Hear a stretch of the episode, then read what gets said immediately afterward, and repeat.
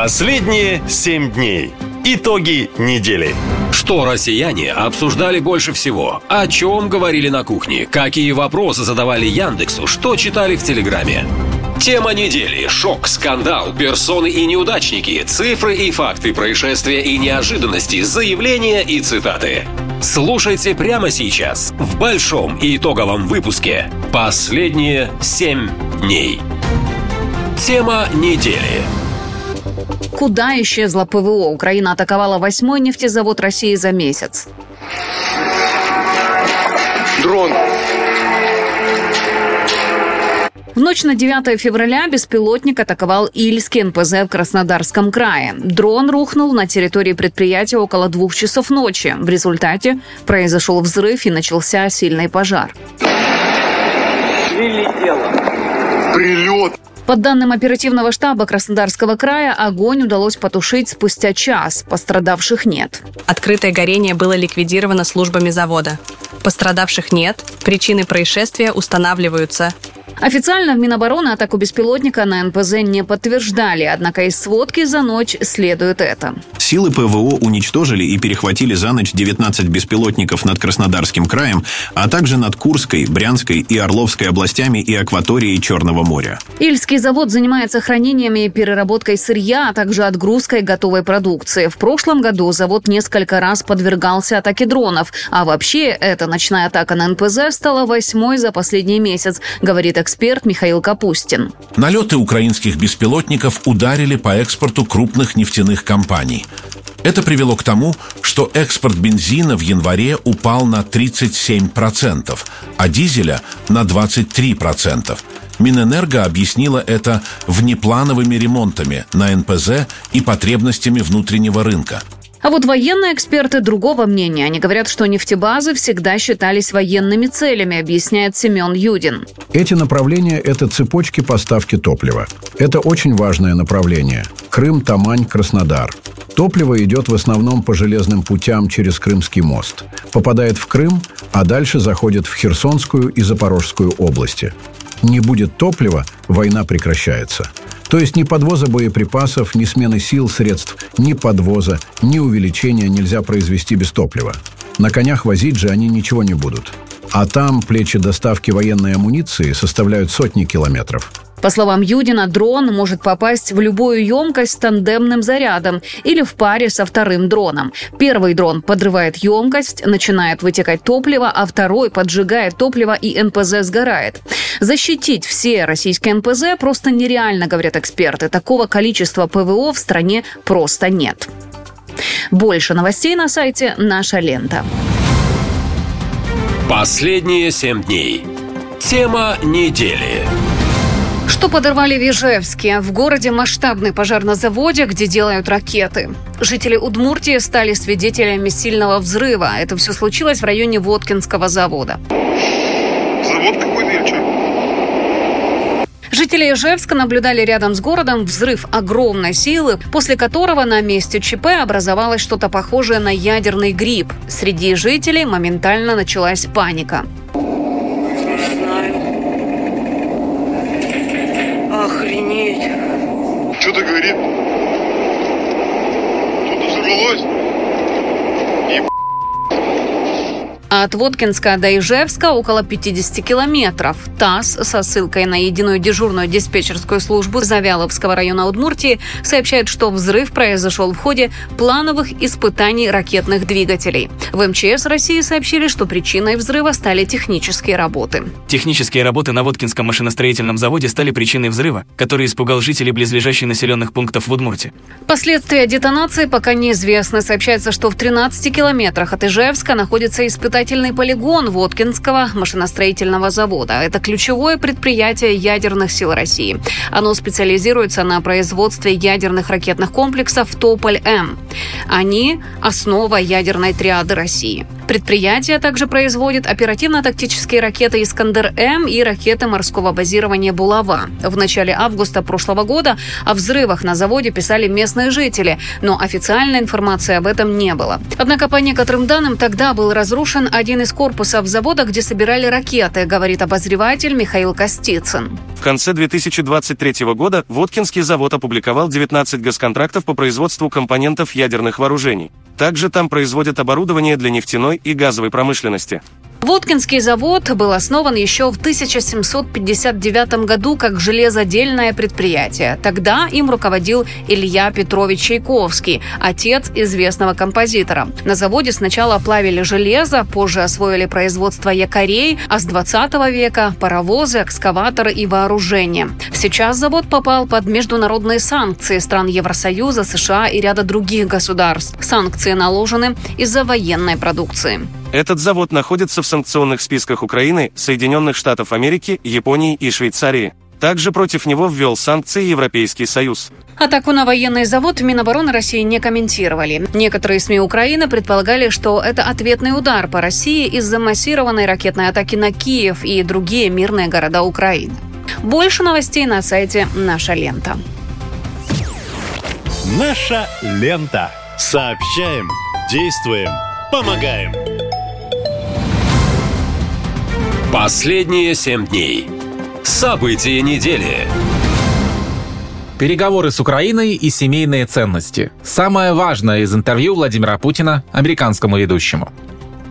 В ночь на пятницу вышло интервью Владимира Путина бывшему ведущему американского телеканала Fox News Такеру Карлсону. Оно появилось в 2 часа ночи по Москве. Если коротко, то ничего неожиданного президент не сказал. В начале интервью Владимир Путин попросил позволить ему озвучить маленькую историческую справку на 30 секунд или минуту. В итоге полчаса Владимир Путин говорил о возникновении Украины. Президент также сказал, что его обманули. Россия ожидала, что ее возьмут в братскую семью цивилизованных народов, ничего подобного не произошло. Вы же нас обманули. Я когда говорю вы, не вас лично имею в виду, конечно, а Соединенные Штаты. Обещали, что не будет э, расширения НАТО на восток. Но, но это произошло пять раз, пять волн расширения. Прокомментировал президент и Минские соглашения, которые, по его словам, отказался выполнять Киев. Как выразился Владимир Путин, нас просто водили за нос. Он также говорил о денацификации. На вопрос Карлсона, что это такое, Владимир Путин ответил так. Вы говорите, Гитлера нет. Уже столько лет, да, 80 лет. Значит, но дело его живет. Люди, которые э, уничтожали евреев, русских и поляков, живы, вот что такое денацификация в нашем понимании. Надо избавиться от тех людей, которые э, эту теорию, практику оставляют в жизни и, и стараются ее сохранить. Вот что такое денацификация. Это основное, что сказал президент за первый час интервью. Второй час тоже не обошелся без исторических параллелей. Но и другие темы Владимир Путин с Карлсоном также затронули. В частности, американский ведущий спросил, нападет ли Россия на Польшу. Путин сказал, что таких планов нет. Только в одном случае, если со стороны Польши будет нападение на Россию. Потому что у нас нет никаких интересов. Ни в Польше, ни в Латвии, нигде. Зачем нам это? У нас просто нету никаких интересов, одни угрозы. Владимир Путин также поделился своим мнением о том, кто взорвал «Северный поток». В данном случае надо искать не только того, кто заинтересован, а еще того, кто может это сделать. Потому что заинтересованных может быть много. Но залезть на дно Балтийского моря и осуществить этот взрыв могут не все. Вот это два компонента должны быть соединены. Кто заинтересован и кто может. В интервью также затронули тему журналиста Wall Street Journal Эвана Гершковича, арестованного в России по делу о шпионаже. Путин намекнул на готовность его обменять. Нам никто на жесты доброй воли аналогичными жестами ни разу не ответил. Но мы, в принципе, готовы говорить о том, э, что э, мы не исключаем, не исключаем того, что мы можем это сделать при встречном движении со стороны наших, наших партнеров. Высказался президент и о возможности переговоров с Украиной. Мы же не отказывались от переговоров. Мы же не отказываемся президент Украины э, законодательно запретил вести переговоры с Россией. Он подписал декрет, запрещающий всем вести переговоры с Россией. Ну, а как мы будем вести переговоры, если он сам, right. себе, сам себе запретил и всем запретил? Мы знаем, что он выдвигает какие-то идеи э, значит, по поводу этого регулирования, но для того, чтобы э, о чем-то договариваться, нужно вести диалог. Не так ли? При этом Владимир Путин сказал, что переговоры России и Украины фактически сорвал бывший премьер-министр Великобритании Борис Джонсон. На вопрос Карлсона «Зачем?» Путин ответил тремя словами. Да хрен, хрен его знает, зачем, я не понимаю. После разговора с Владимиром Путиным Такер Карлсон признался, что ждал от своего собеседника конкретных ответов на вопросы, а вместо них слушал исторические лекции. В результате интервью затянулось на два часа. Но это также связано с языковым барьером. Владимир Путин не говорит по-английски, а Карлсон по-русски. Всего экс-ведущий Fox News провел в Кремле около пяти часов. Как минимум два из них заняло само интервью. Еще два часа — это время, на которое опоздал президент. Больше новостей на сайте «Наша лента». Последние семь дней. События недели. Зачем прилетел Карлсон?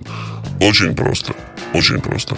Карлсон – это, если не самый известный, то, по крайней мере, один из двух или трех самых известных журналистов США, который через пару дней станет самым известным журналистом США. Все. То бишь, его площадка, его личная площадка, это десятки миллионов людей, которые смотрели и слушали его раньше и продолжают делать это сейчас. Также Карлсон является правой рукой Дональда Трампа в вопросах э, медиаактивностей. И также Карлсон, все уже это понимают, что Карлсон в случае победы Дональда Трампа станет одним из членов правительства на очень-очень какой-то хорошей должности. Скорее всего, связанной с массовыми коммуникациями или еще с чем-то.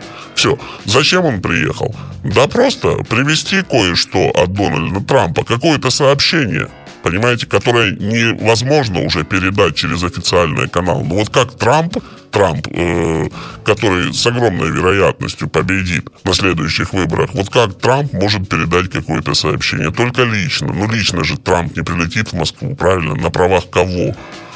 Нет. Соответственно, едет его доверенное лицо, которое проводит с президентом Российской Федерации два или три часа, записывая интервью. Вот сейчас сказали, что интервью длится два часа, да, ну, значит, они вместе там провели часа 3-4, потому что все равно еще микрофоны вешают, убирают, там лица пудрят, обсуждают план вопросов, план ответов. Вот, э, есть невидимая работа. За эти 3-4 часа можно было передать массу сообщений. Что э, господин Карлсон с вероятностью 99% и 9 в периоде сделал – благополучно и услышал ответы на какие-то свои сообщения, и поэтому он эти ответы привезет и аккуратно вечером за чашкой чая передаст э, Дональду Трампу. Все, вот, вот и вся его функция была. Это человек из команды Трампа. Все ожидают, что Трамп победит, по крайней мере, в команде Трампа, да и не только. И начинают наводить какие-то мосты. Конечно же, э, это в данном случае показывает полный провал работы МИДа российского, как ни прискорбно, да? Вот, господина Лаврова, который не может обеспечить никакие другие каналы коммуникации, хотя они должны быть, но их нет сейчас. И вот приходится сторонам переходить на такие вот ухищрения, да, играть там от борта, условно говоря. Вот. А то, что сейчас пишут, что Карлсону заплатили какой-то миллион долларов криптой за интервью, господи, что за чушь, зачем? У него несколько десятков миллионов подписчиков суммарно. В соцсетях, на его сайте несколько десятков миллионов. На его сайте подписка на его продукты, на его выступления, на его фильмы, на все, она платная. То бишь люди платят даже деньги Карлсону за то, чтобы его слушать и смотреть каждый день или через день. Интервью, которое он записал с Путиным, принесет ему сотни миллионов просмотров. Сотни миллионов просмотров. И это все монетизируется не в один и не в два миллиона долларов, а в суммы ну, совершенно другого порядка. Поэтому Карлсон прилетел по делу. Карлсон дело сделал. Карлсон улетел. Наша лента. Сообщаем, действуем, помогаем. Последние семь дней. Персона недели. Звонок из Пекина, о чем говорили по телефону Владимир Путин и Си Цзиньпин. Лидеры двух стран во время телефонного разговора обсудили ситуацию на Ближнем Востоке, Украине и в Азиатско-Тихоокеанском регионе. Об этом сообщила пресс-служба Кремля. При обсуждении обстановки в Азиатско-Тихоокеанском регионе президент России подтвердил принципиальную позицию по тайваньскому вопросу, заключающуюся в поддержке политики одного Китая. Была также затронута нынешняя ситуация на Украине. Лидеры обсудили и дипломатический подход к решению конфликта на Ближнем Востоке. Это официальная версия. Эксперты же уверены, что Владимир Путин говорил с председателем КНР на тему ограничений финансово-экономического сотрудничества между странами. Напомню, накануне крупнейший китайский коммерческий банк, который российские импортеры использовали как основной расчетный центр, прекратил все отношения с Россией. В это же время другие банки Китая ужесточили правила работы. Они, в частности, требуют подтвердить, что клиент не имеет контактов с включенными в санкционные списки частными лицами и компаниями, что продукция не будет использоваться для нужд оборонного комплекса или поставляться в Крым, рассказывает финансовый аналитик Сергей Штраус. Ужесточать правила финансирования российских клиентов китайские банки начали после того, как США пригрозили ввести вторичные санкции против зарубежных организаций, которые будут уличены в причастности к поставкам для российского оборонно-промышленного комплекса. Они официально это не признают, но других причин для таких действий нет.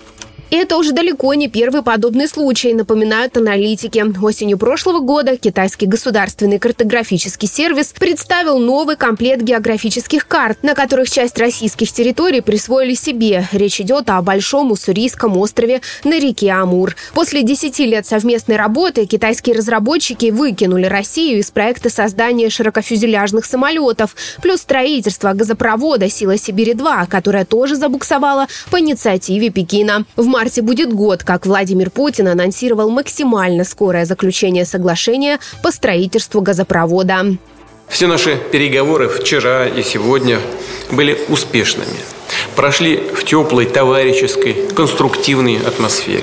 Широкие перспективы для российско-китайского сотрудничества открываются и в газовой сфере. В 2022 году Россия почти в полтора раза увеличила подачу этого топлива в КНР по магистральному трубопроводу «Силы Сибири». Причем «Газпром» шел навстречу пожеланиям китайских коллег и выполнял дополнительные поставки сверхконтрактных обязательств. Дальнейшему росту экспорта российского газа в КНР будет способствовать выполнение заключенного в январе межправсоглашения о прокладке дальневосточного газового маршрута, а также реализация инициативы о строительстве газопровода «Сила Сибири-2», Эксперты уверены, что Пекин очень хорошо понимает, что СВО затянулось, Россия в изоляции, а «Газпром» утратил свои позиции на рынке, поэтому Китай и диктует собственные условия. Более того, газ, который «Газпром» с 2019 года качает по трубопроводу «Сила Сибири-1», уже обходится КНР почти вдвое дешевле, чем другим странам. А с этого года скидка стала еще больше. Следующий выпуск через несколько минут. Еще больше новостей на сайте «Наша лента». Последние семь дней. Заявление недели. Скандальное интервью. Что сказал о Польше и Китае Владимир Путин? Начнем с Польши. В интервью бывшему ведущему американского телеканала Fox News Такеру Карлсону Владимир Путин заявил, что Польша заигралась и стала слишком несговорчивой, тем самым вынудив Адольфа Гитлера предпринять военные действия. Президент также сказал, что Польша, несмотря на свою неприязнь к Германии, сотрудничала с нацистским режимом. По его словам, Гитлер предлагал Польше заключить мирный договор при условии передачи Данцигского коридора. Эта территория была отдана Польше после Первой мировой, и Гитлер пытался добиться ее возвращения. Однако Польша отказалась, что привело к началу войны, говорит Путин. Гитлер предлагал э, э, с Польшей заключить мир, договор о э, дружбе там, и, и союзничестве, но требовал, чтобы Польша отдала назад Германии так называемый Данцевский коридор, который связывал основную часть Германии с Кёнигсбергом и с Восточной Пруссией. Вот Гитлер упрашивал их отдать мирно Поляки отказались, но тем не менее сотрудничали с Гитлером и вместе занялись разделом Чехословакии. Из-за этих слов на Владимира Путина подали заявление в Следственный комитет. Представитель объединения «Комитет-2024» Сергей Антонов обратился в ведомство с требованием привлечь президента по статье реабилитации нацизма. Заявление Антонова уже зарегистрировано. Тем временем на эти слова Владимира Путина уже отреагировали в Польше. Министр иностранных дел страны Радослав Сикорский заявил, что Варшава шокирована тем, что эти нарративы распространяет американский журналист Такер Карлсон. Вот что глава польского МЗС написал в соцсети X, ранее известный как Twitter. Владимир Путин уже не в первый раз обвиняет Польшу, захваченную СССР 17 сентября 1939 года, в развязывании войны. Мы привыкли к параноидальным оправданиям вторжения России в Украину в 2022 году. Шокирует то, что на этот раз их позволяет себе американский журналист. Теперь о Китае. В том же интервью Владимир Путин призвал не бояться превращения России в колонию КНР. Он заявил, что потеря России суверенитета в результате политического и экономического сближения с Китаем не более чем страшилка. Владимир Путин также заметил, что темпы роста сотрудничества Китая с Европой больше и выше, чем темпы роста сотрудничества с Россией. Эти страшилки нам хорошо известны. Это страшилка. Мы с Китаем соседи соседей, так же как и близких родственников, не выбирают. У нас с ними общая э, граница тысячи километров. И нам все время говорят, вот а, объем сотрудничества с Китаем растет, растет. Темпы роста сотрудничества Китая с Европой больше и выше, чем темпы роста сотрудничества э, с Китаем Российской Федерации.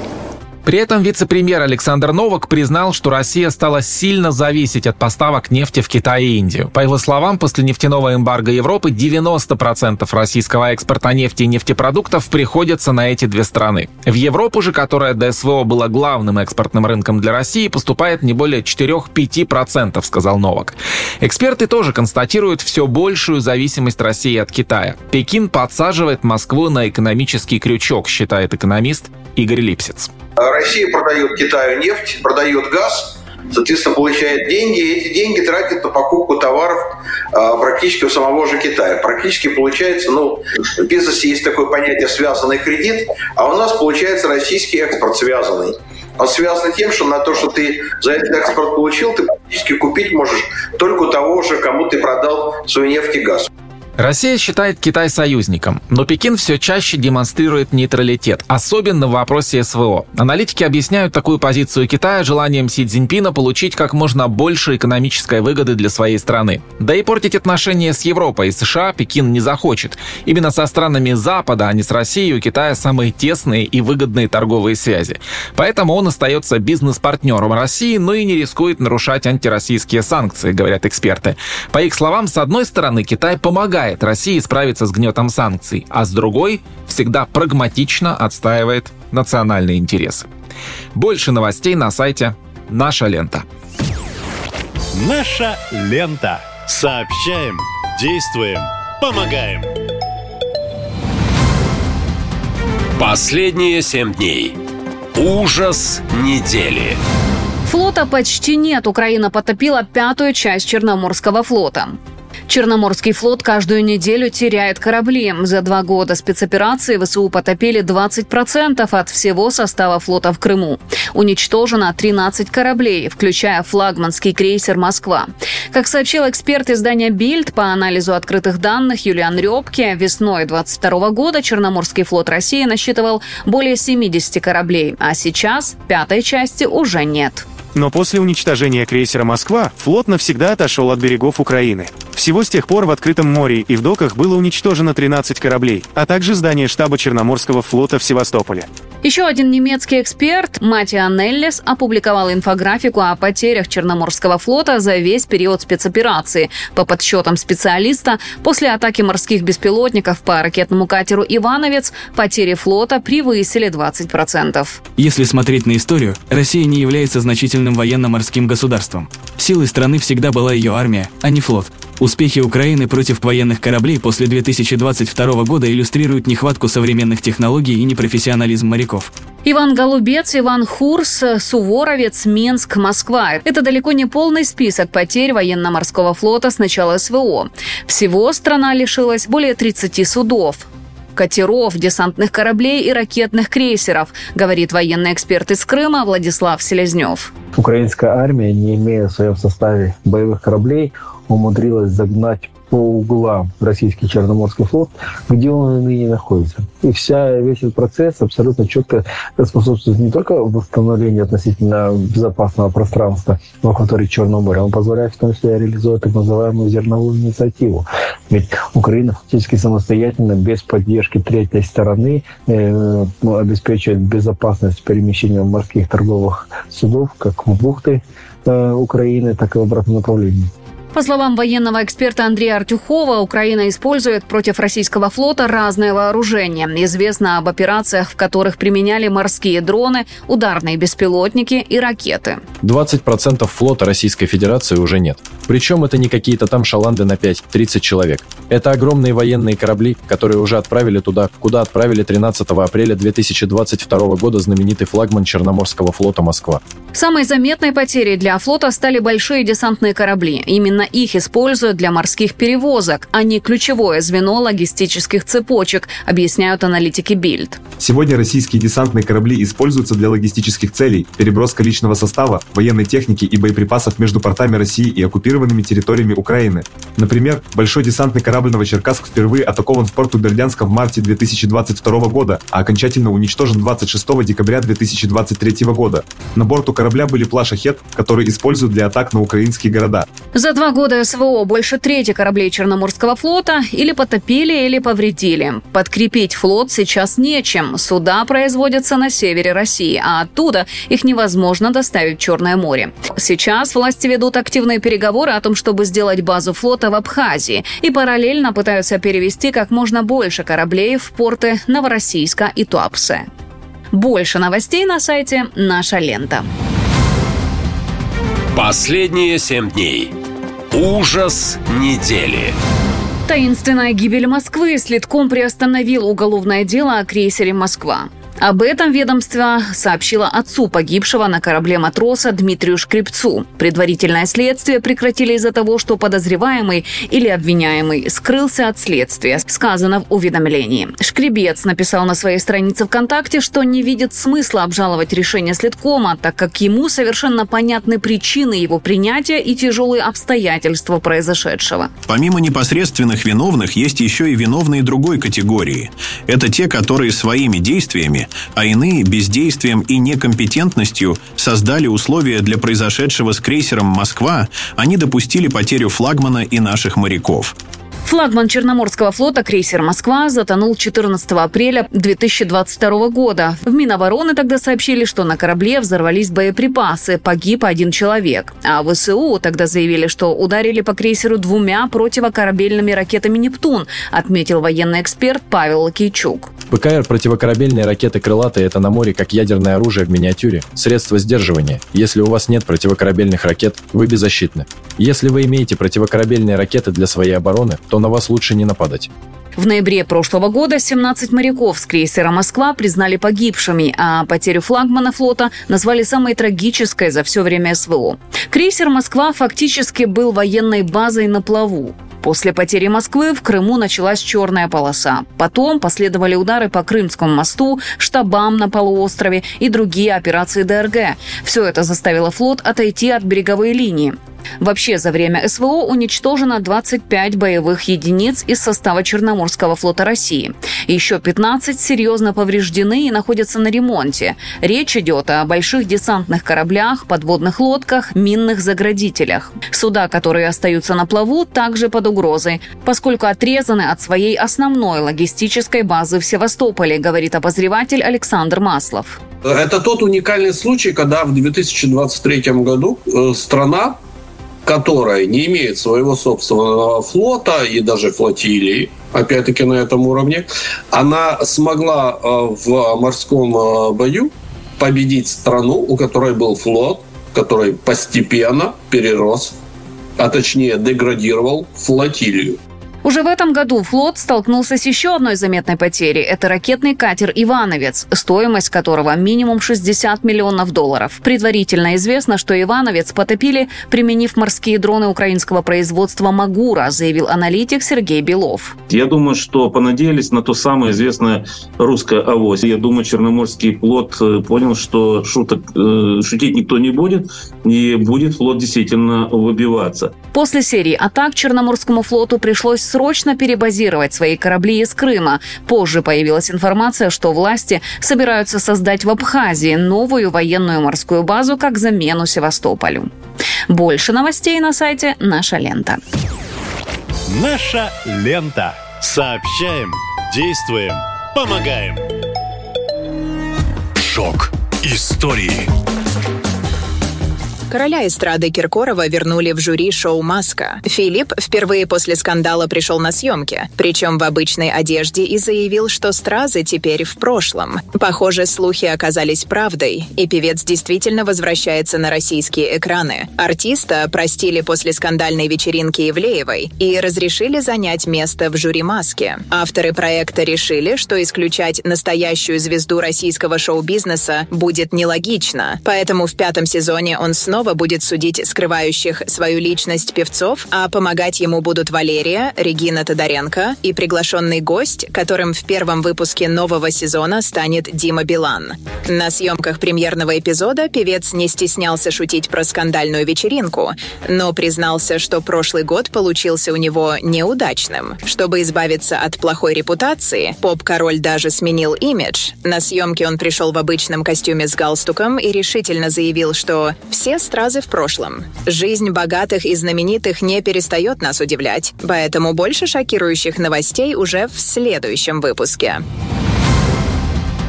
Последние семь дней. Факт недели. Денег все меньше. Бюджет начал год с дыры в 300 миллиардов рублей. Минфин в этом январе не стал накачивать экономику деньгами, как в прошлом году, но дыра в бюджете за месяц превысила 300 миллиардов рублей. По предварительной оценке Минфина, расходы бюджета оказались более чем на 13% ниже, чем годом ранее, но могут оказаться и выше. Минфин напоминает, что они ограничены суммой в законе о бюджете и дополнительными нефтегазовыми доходами, если они будут. А пока Минфин затыкал дыру в бюджете в основном за счет займов. В январе он разместил облигации федерального займа на 239 миллиардов рублей.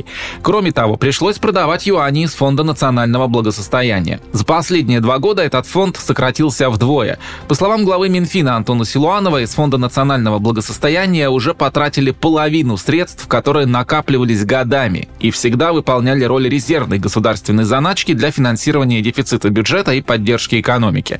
Главная причина такого плачевного состояния кубышки – специальная военная операция, говорит экономист Валентин Кудряшов. Действительно, золотовалютные резервы истощаются, а доходы в бюджет падают не только от нефти и газа. Военные расходы доминируют, значит, сокращаются расходы на социальные нужды. Я думаю, даже уверен, будет не хватать денег на индексацию пенсий э, пенсионеров. Это опора Путина. Будет только на силовиков хватать. Гробовые тоже уже платят сейчас каждый каждому десятому, который погиб. По словам экспертов, с бюджетом пока все неплохо, хотя дефицит повыше плановых полутора триллионов рублей. Главный повод для беспокойства экспертов – нефтегазовые доходы, которые стремительно сокращаются из-за западных санкций. При этом траты на СВО, наоборот, растут. Как следствие, Россия столкнется с серьезным дефицитом бюджета. Закрывать его будут за счет девальвации рубля, уверены экономисты. По их словам, курс, который сейчас власти сдерживают искусственно, после президентских выборов пустят в свободное плавание, и он вполне может достигнуть достигнут 150 рублей за доллар. Еще один способ пополнить бюджет – каким-то образом воспользоваться вкладами населения, говорят эксперты. Так, в конце прошлого года глава Минфина Антон Силуанов впервые озвучил идею об изъятии вкладов населения. Другими словами, власти собираются конфисковать вклады россиян на нужды экономики страны. За СВО заплатит каждый россиянин, говорит экономист Игорь Липсиц. Министр финансов Силуанов на совещании Совет что по стратегическому развитию, что-то какое-то такое есть, при президенте, и, значит, сказал, что мы нашли деньги для развития экономики России. 40 триллионов рублей. Напоминаю, бюджет России у вас 36, а где взять 40? И Силуанов тут же легко и небрежно сказал, ну смотрите, у нас население держит на депозитах в банке 40 триллионов рублей. Какие хорошие деньги. Они бы как бы нам пригодились для инвестиций в экономику. Это значит, Силуанов аккуратно начал готовить население России к тому, что сбережения населения могут начать перекачивать в доходы бюджета. И Минфин начинает уже думать, как ему подобраться к деньгам населения. Согласно последним социсследованиям, четверти россиян хватает денег только на продукты, а 8% опрошенных сказали, что им не хватает даже на еду. Люди жалуются, что с каждым днем жить становится все сложнее. Доходы уменьшились. Хоть и работаю в сфере фотографии, но не фотографируется на документы уже, загранпаспортов нету, нету виз, поэтому доходы резко упали, приходится как-то выкручиваться. Причем э, пришло подорожание. Продукты питания очень дорогие. Я беру только очень что по акциям, что по скидкам, потому что я пенсионерка. У меня пенсия 12 тысяч. Несмотря на то, что у меня стаж 50 лет. У нас очень маленькие в стране выплаты от государства. У меня стипендия академическая моя полторы тысячи, на нее вообще ну, невозможно жить. Ценят нас так. Ну, у нас же не все могут занимать министерские кресла. Мы простые смертные. Как можем, так и выживаем. Падение доходов россиян признал и президент. Однако с увеличением расходов на спецоперацию Владимир Путин это не связывает. Меня очень беспокоит то, что такая стагнация произошла в реальных доходах населения. Объяснение есть. И прежде всего оно связано с резким падением цен на энергоносители. По подсчетам военных аналитиков, один час спецоперации обходится стране в миллиард рублей. То есть годовой бюджет Калмыкии в 24 миллиарда рублей – это ровно один день проведения СВО. Пережив очередную волну падения реальных доходов после начала спецоперации, российские потребители остаются в режиме затягивания поясов. Однако самое сложное начнется уже весной, после президентских выборов, считают эксперты. Следующий выпуск уже через несколько минут. И помните, если вы столкнулись с проблемой, которую не можете решить самостоятельно, напишите свою жалобу через специальный чат-бот телеграм-канала «Лента Россия» или нажмите кнопку «Накипело» на сайте нашей ленты. Мы пообщаемся с ответственными, расскажем о проблеме на всю страну, чтобы решить ее на высшем уровне. Наша лента. Сообщаем, действуем, помогаем. Последние семь дней. Факт недели. Врачебная политика. В Псковской области медикам будут доплачивать, если отговорят от аборта. Местные власти разработали региональную программу для повышения рождаемости. Об этом на заседании Комитета по здравоохранению заявил губернатор области. Коллеги, сегодня мы обсудим с вами создание региональной программы по профилактике искусственного прерывания беременности с учетом демографической ситуации в Псковской области. Вот две цифры приведу. До 2017 года у нас порядка 7 тысяч родов было, сейчас только 4. Поэтому с учетом ситуации нужно, конечно, все возможные инструменты использовать.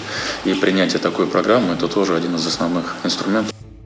Главврач перинатального центра Мария Грищук рассказала, что перед созданием программы она и ее коллеги провели анкетирование, чтобы выявить главные причины прерывания беременности. После проведенного анализа по причинам прерывания беременности э, в ходе доабортного консультирования было э, получено следующие результаты. Э, первое место, лидирующее, занимает преимущественно это психологические проблемы, которые женщин приводят на доабортное консультирование и ставят их перед выбором сохранить или прервать беременность. Также второе место – это экономические проблемы. Кроме этого, в 2023 году выявилась проблема – это отсутствие места в школьных учреждениях. Это именно детей до трех лет, то есть ясли. Сотрудники Минздрава пришли к выводу, что все эти проблемы помогут решить подарки для будущей мамы и медаль для новорожденного, рассказала Мария Грищук. Мы хотим что-то женщине, когда она пришла при первом обращении женской консультации, что-то подарить памятное. Делятся эти подарки на два.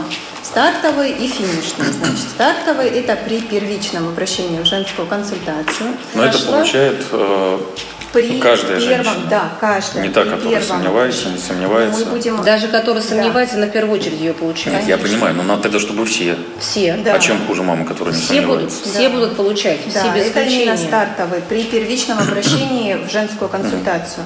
И, соответственно, подарок уже финишный. А финишный, естественно, он э, уже э, ранее был сформирован. Это подарок новорожденному, открытка, медаль и сертификат. А врачам, которые смогли отговорить женщину от прерывания беременности, будут давать единоразовую премию.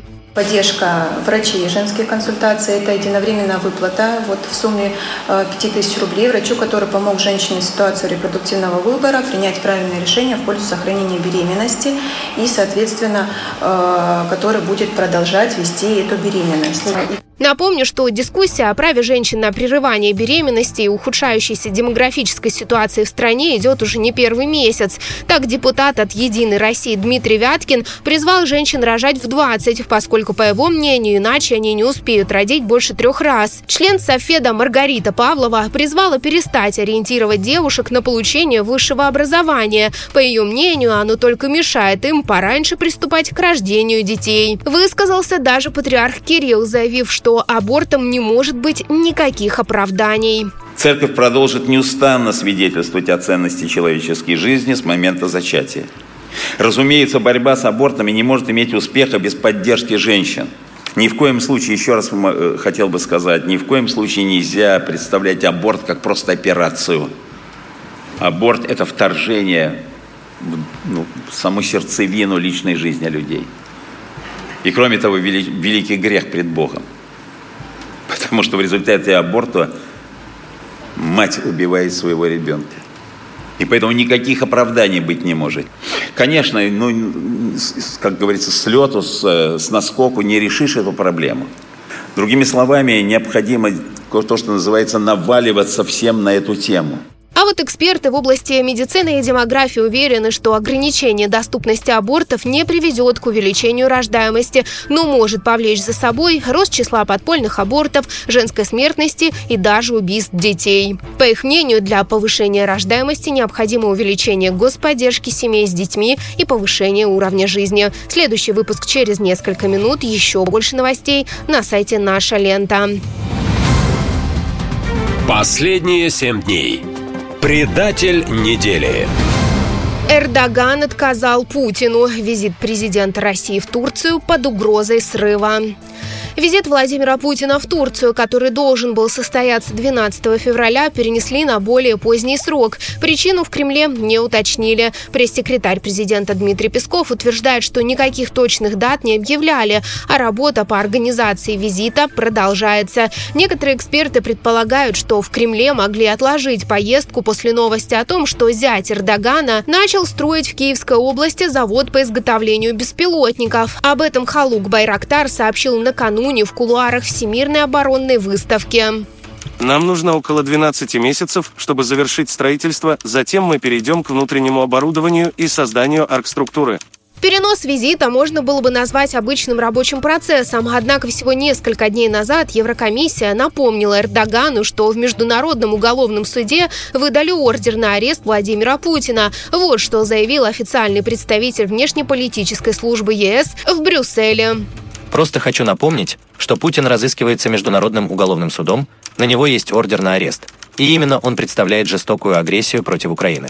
Европейской стабильности и глобального порядка, основанного на правилах, и мы надеемся, что наши турецкие партнеры это осознают. Эксперты-международники отмечают, что отношения двух стран в принципе осложнились, когда парламент Турции одобрил вступление Швеции в НАТО. К тому же, когда Москва вышла из зерновой сделки, именно Турция воспользовалась ситуацией и начала собственные переговоры с Украиной и США. Строительство газового хаба, который по задумке Кремля должен был хоть немного восполнить «Газпрому» потери европейского рынка, тоже затормозил именно Эрдоган. А ведь Владимир Путин делал на этот проект серьезные ставки. Мы э, продвинулись, и я надеюсь, в ближайшее время завершим переговоры по созданию газового хаба э, в Турции для того, чтобы э, сделать ситуацию в энергетике в регионе более стабильной и сбалансированной.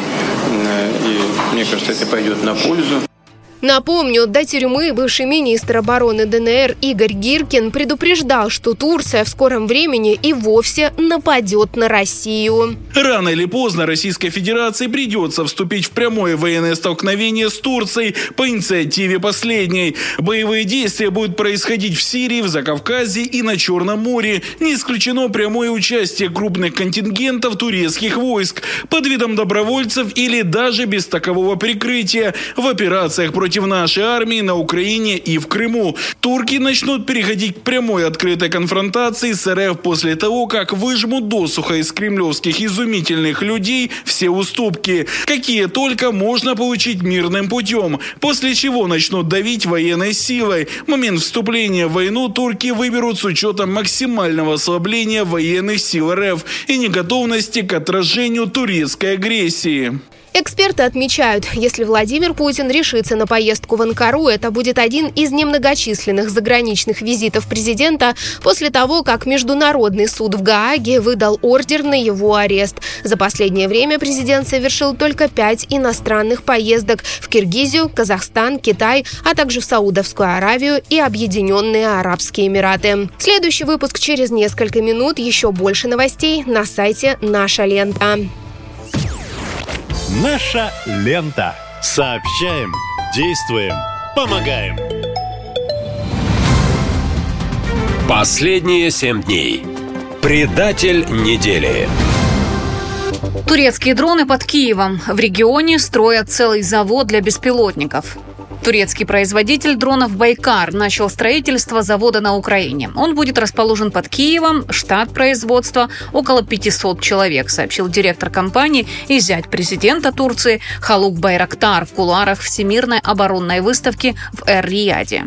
Нам нужно около 12 месяцев, чтобы завершить строительство, затем мы перейдем к внутреннему оборудованию и созданию аркструктуры. Проектная мощность завода 120 дронов в год. Беспилотники «Байрактар» турецкого производства стали известны после того, как ВСУ начали их использовать на фронте, говорит турецкий бизнесмен Байрактар. Компания «Байкар» подписала экспортные соглашения на свой беспилотник «Тибе-2» с 30 странами, включая Украину, Эфиопию, Ливию и Азербайджан. В начале СВО беспилотник «Байрактар» был очень эффективен. Все мировые газеты опубликовали фото разбитой российской бронетехники и артсистем. Сейчас армия России уже научилась бороться с «Байрактарами», говорит военный эксперт Юрий Артюхов. Важный момент – это цена дронов. Она может быть в сотни раз меньше, чем та техника, которую этот дрон уничтожает. Украина планирует значительно увеличить производство дронов. В планах ВСУ передать на фронт миллион беспилотников, говорят военкоры. В 2024 году украинская армия рассчитывает получить миллион беспилотников. То есть эта цифра реальна, насколько я понимаю, вот э, исходя из того, о чем вы говорите. Они больше получат. То есть 100 тысяч в месяц это где-то миллион двести. Угу. Большая часть из них это, конечно, ударные впивишки, но не только. Но не только. То есть э, у них появились и дальнолеты свои хорошие. Отличная вот эта акула, э, которую они запартнерили с Хаймерсом. Акула это летает там на 30-40 километров, летает в режиме радиомолчания, умеет э, автоматом без какого-либо оператора долетать до нужной точки, вставать там в круг и вообще ничем себя не выдавать. То есть никаким рэбом ее не, засе... рэром не засечешь и рэпом особо не собьешь. Важность FPV-дронов для фронта переоценить невозможно. Такого сочетания цены, эффективности и уничтожения как личного состава, так и дорогостоящей техники практически не дает ни одно иное известное оружие, говорит военный эксперт Артюхов. Если говорить об изменении на поле боя, ВСУ держит отрыв. У них задача воевать технологиями, а не людьми. Украина находится впереди по интенсивности использования дронов, по качеству оборудования, по принципам подготовки операторов. Именно дроны уничтожили треть Черноморского флота России. Помимо собственного производства, помогают Украине международные партнеры. 78 компаний из 24 стран работают над приведением украинского военно-промышленного комплекса к стандартам НАТО. А Зеленский на днях подписал указ о создании на Украине специального рода войск. В армии России тоже активно работает над увеличением мощностей по изготовлению дронов «Ланцет». Однако после недавней атаки на завод под Москвой пока есть перерыв в их производстве. Больше новостей на сайте «Наша лента». Последние семь дней. Предатель недели. Пекинский гамбит. Ключевой банк Китая отказался работать с Россией. Китайский коммерческий банк Чоуджоу, который российские импортеры использовали как основной расчетный центр, прекратил все отношения с Россией. Об этом изданию «Ведомости» рассказали бизнесмены, представители деловых объединений и финансовые консультанты.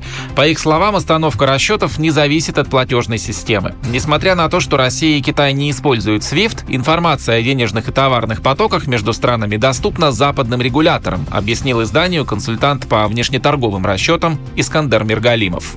На китайскую CIPS давит SWIFT и запрашивает информацию об объемах финансовых операций с Россией. Не все китайские банки подключены к СПФС, а те, которые присоединились, пользуются и другими системами. Одновременно применять несколько систем довольно сложно, рискованно и в целом создает конкуренцию между провайдерами.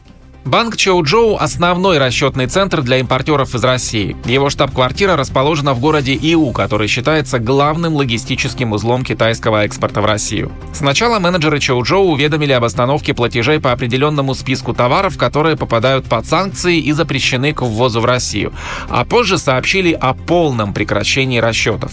Российские бизнесмены и финансисты говорят, что из-за этого уже сорвалось несколько сделок. При этом они утверждают, что Чоуджоу не единственный банк, который который вводит ограничения на финансовые операции для россиян. По словам экспертов, в Москве такого от Пекина явно не ожидали.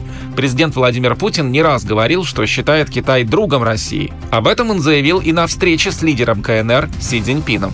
Уважаемый председатель Си Цзиньпинь, дорогой друг, вы всегда были и остаетесь последовательным сторонником тесного сотрудничества между Россией и Китаем на основе равноправия, доверия, открытости и уважения интересов друг друга. Ужесточать правила финансирования российских клиентов китайские банки начали с конца прошлого года, после того, как США пригрозили ввести вторичные санкции против зарубежных кредитных организаций, которые будут уличены в причастности к поставкам для российского оборонно-промышленного комплекса. Несмотря на то, что в России считают КНР дружественной страной, Китай подсаживает Москву на экономический крючок, считает экономист Игорь Липсец. Россия продает Китаю нефть, продает газ, соответственно, получает деньги, и эти деньги тратит на покупку товаров а, практически у самого же Китая. Практически получается, ну, в бизнесе есть такое понятие «связанный кредит», а у нас получается российский экспорт связанный. Он связан тем, что на то, что ты за этот экспорт получил, ты практически купить можешь только того же, кому ты продал свою нефть и газ. Россия считает Китай союзником, но Пекин все чаще демонстрирует нейтралитет, особенно в вопросе СВО. Аналитики объясняют такую позицию Китая желанием Си Цзиньпина получить как можно больше экономической выгоды для своей страны. Да и портить отношения с Европой и США Пекин не захочет. Именно со странами Запада, а не с Россией, у Китая самые тесные и выгодные торговые связи. Поэтому он остается бизнес-партнером России, но и не рискует нарушать антироссийские санкции, говорят эксперты. По их словам, с одной стороны, Китай помогает России справиться с гнетом санкций, а с другой всегда прагматично отстаивает национальные интересы. Больше новостей на сайте «Наша лента». «Наша лента». Сообщаем, действуем, помогаем. Последние семь дней. Скандал недели. Атака на Арбакайте. Певице по полной достается из-за Аллы Пугачевой.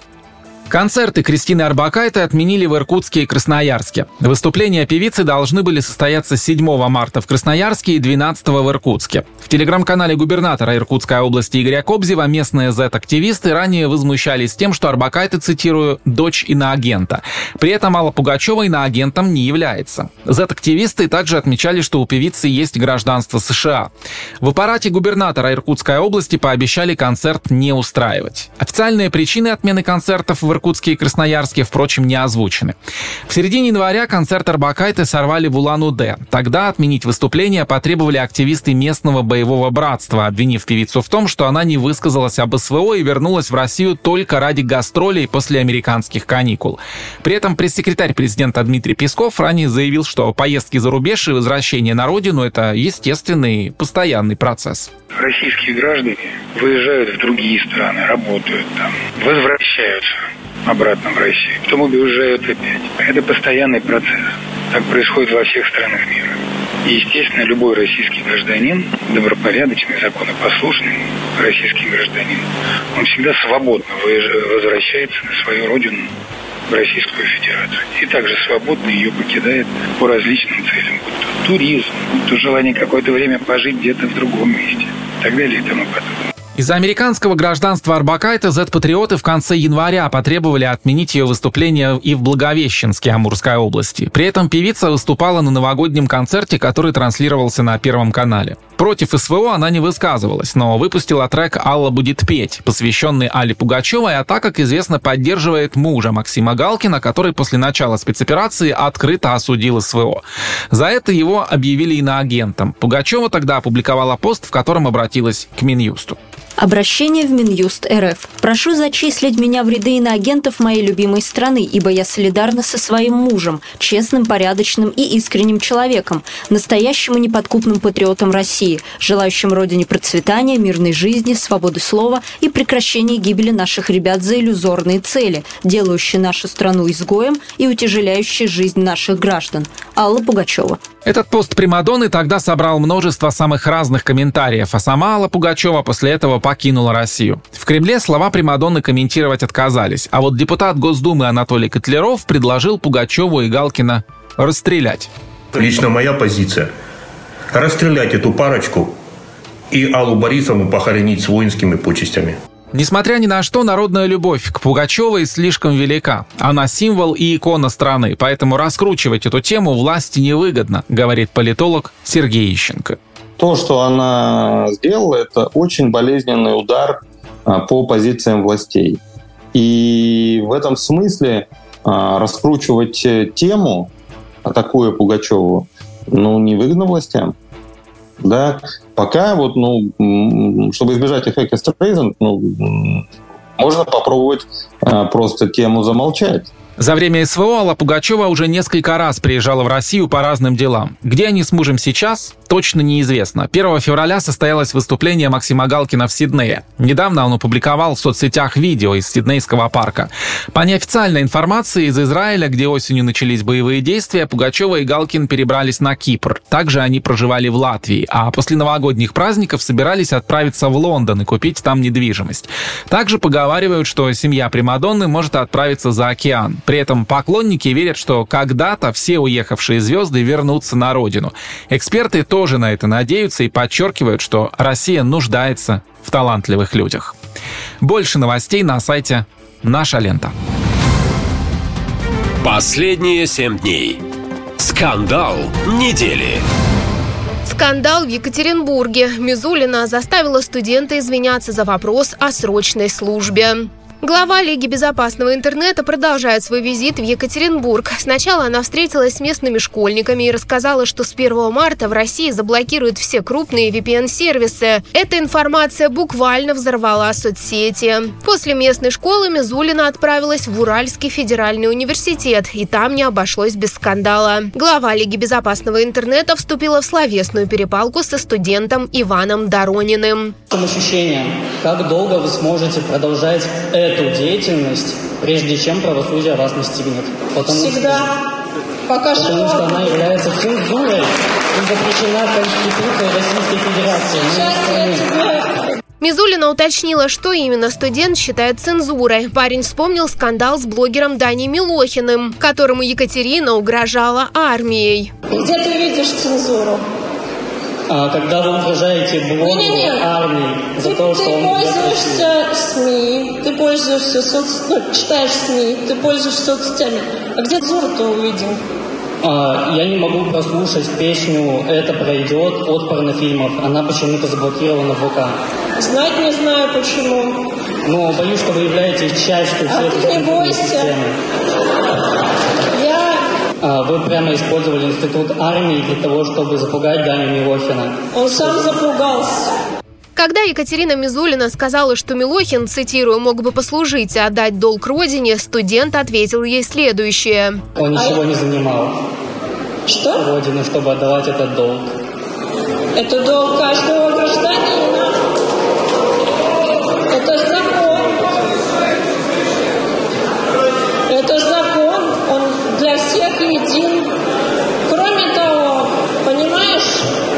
Пришел бы он в военкомат. Не факт, что его бы призвали.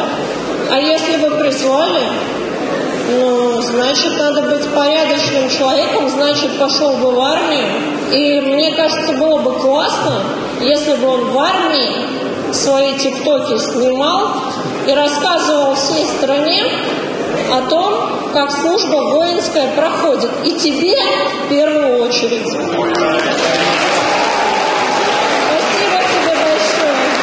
Все это оплачено налогами, и моя служба для этого совершенно не нужна. А срочники, как оказалось, совершенно бесполезны. Их нужно переучивать. Мизулина пригрозила студенту преследованием за такую позицию. Молодой человек, который позволил себе в нашей аудитории оскорбить солдат, срочников, лучше бы сейчас за это извинился, прежде чем его привлекут к ответственности за дискредитацию нашей армии. Я очень испуган. Я, я сердечно э, извиняюсь перед солдатами-срочниками и отрицаю тот факт, что их нужно некоторое время переучивать для того, чтобы они принимали участие Ой, хорошо, в специальной военной операции. По данным соцопросов, сейчас именно среди молодых людей самые высокие показатели политичных и тех, кто выступает против СВО. Люди от 20 до 35 лет также стали основной категорией граждан, которые покинули страну после объявления частичной мобилизации. Следующий выпуск уже через несколько минут. И помните, если вы столкнулись с проблемой, которую не можете решить самостоятельно, напишите свою жалобу через специальный чат-бот телеграм-канала «Лента Россия» или кнопку «Накипело» на сайте нашей ленты. Мы пообщаемся с ответственными, расскажем о проблеме на всю страну, чтобы решить ее на высшем уровне. Последние семь дней. Итоги недели. Что россияне обсуждали больше всего? О чем говорили на кухне? Какие вопросы задавали Яндексу? Что читали в Телеграме? Тема недели. Шок, скандал, персоны и неудачники, цифры и факты происшествия и неожиданности, заявления и цитаты. Слушайте прямо сейчас в большом и итоговом выпуске «Последние семь дней». Вброс недели. Станет ли ВСУ армией ЕС? Э, да, да, без вариантов совершенно к этому нужно готовиться. Вот, за этим можно только наблюдать, как-то можно пытаться этому мешать, ну вот такова логика исторического процесса. Да, ничего с этим не поделаешь. Тем более сегодня Урсула фон дер Ляйен об этом уже открыто и откровенно заявила, что в конфигурации, в будущей конфигурации европейской безопасности ВСУ становится армией ЕС, станет неотъемлемой частью армии ЕС. Естественно, да, именно так Украина и войдет и в НАТО, и в Европейский Союз. Это, ну, это исторические совершенно процессы. От этого нельзя никуда убежать, нельзя никуда деться. Так и будет, конечно. Потому что кто еще воевал, как э, воюет Украина сейчас в Европе? Ну, никто фактически. Напрямую с Россией-то никто не хочет воевать. И НАТО не хочет воевать. А готовиться-то нужно к возможной войне. Вот Евросоюз и готовится. И кого, кого легче поставить на передний край? Да тот, кто на этом переднем крае уже находится какое-то количество времени, понимаете? В войне с Россией.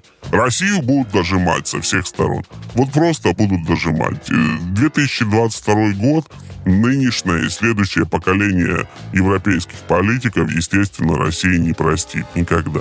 Россию будут додавливать. Все. Украинская армия, которая, безусловно, сейчас самая подготовленная на континенте, ну, грубо говоря, на евразийском континенте, на западной его части, вот, самая подготовленная армия это украинская.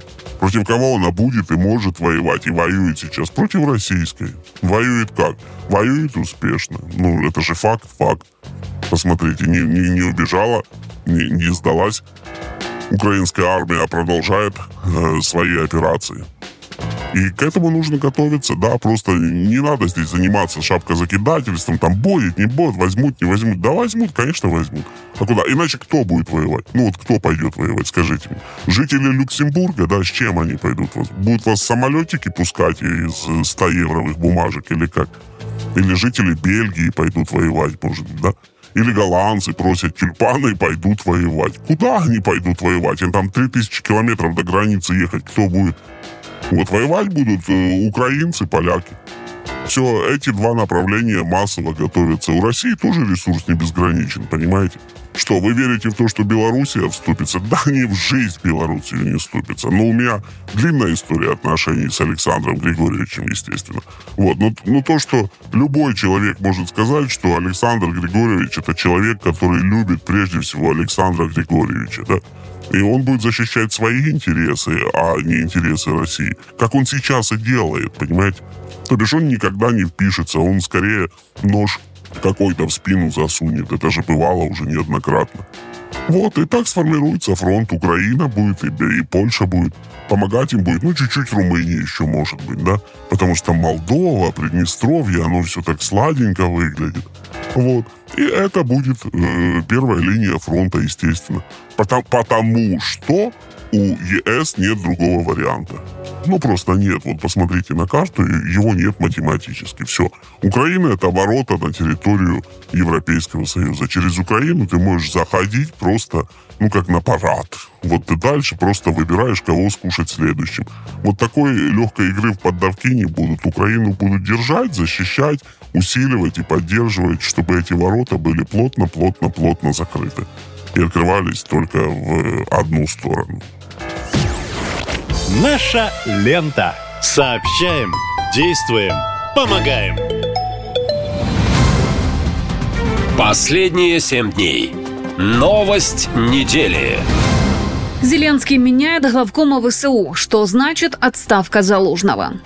Кадровые ротации в армии Украины. Владимир Зеленский сменил главнокомандующего ВСУ. Об этом он заявил в своем обращении 8 февраля. Я благодарен генералу Залужному за два года защиты. Я благодарен за каждую победу, которую мы достигли вместе, и благодаря всем украинским воинам, которые героически вытягивают эту войну на себе. Откровенно поговорили сегодня о том, что нуждается в изменениях в армии, в срочных изменениях. Я предложил генералу Залужному быть и дальше вместе в команде украинского государства. Зеленский добавил, что генерал-полковник Александр Сырский теперь станет новым главкомом ВСУ. От него ждут реалистичный подробный план действий на этот год. Что касается генерал-полковника Сырского, то он всю жизнь в армии. Однажды в интервью американской газете «Вашингтон-Пост» он заявил, что не верил в нападение России. 23 февраля в Киев был доставлен ряд систем ПВО. Оборона Киева была устроена наилучшим образом в тех условиях и с тем оружием, которое было на Украине на тот момент. За операцию под Киевом Зеленский наградил Сырского званием Героя Украины. Новый главком ВСУ уже сделал свое первое заявление. Прежде всего, это четкое и детальное планирование действий всех органов военного управления, объединений, соединений и частей с учетом потребностей фронта в новейшем оружии, которое поступает от международных партнеров. Быстрейшее и рациональное распределение и доставка всего необходимого для боевых частей была и остается основной задачей военной логистики. Знать все без исключения нужды фронта и владеть ситуацией на каждом его участке. Задача штабов всех уровней. Главная ценность ВСУ – жизнь и здоровье здоровья военнослужащих, поэтому важно соблюдать баланс между выполнением боевых задач и восстановлением частей и подразделений в сочетании с более интенсивным обучением и подготовкой военнослужащих.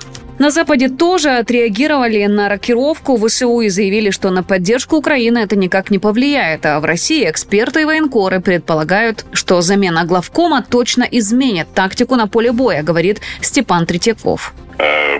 России э, действительно там опасались прихода к власти военных, но которые стояли в явном виде в оппозиции к либеральному руководству страны.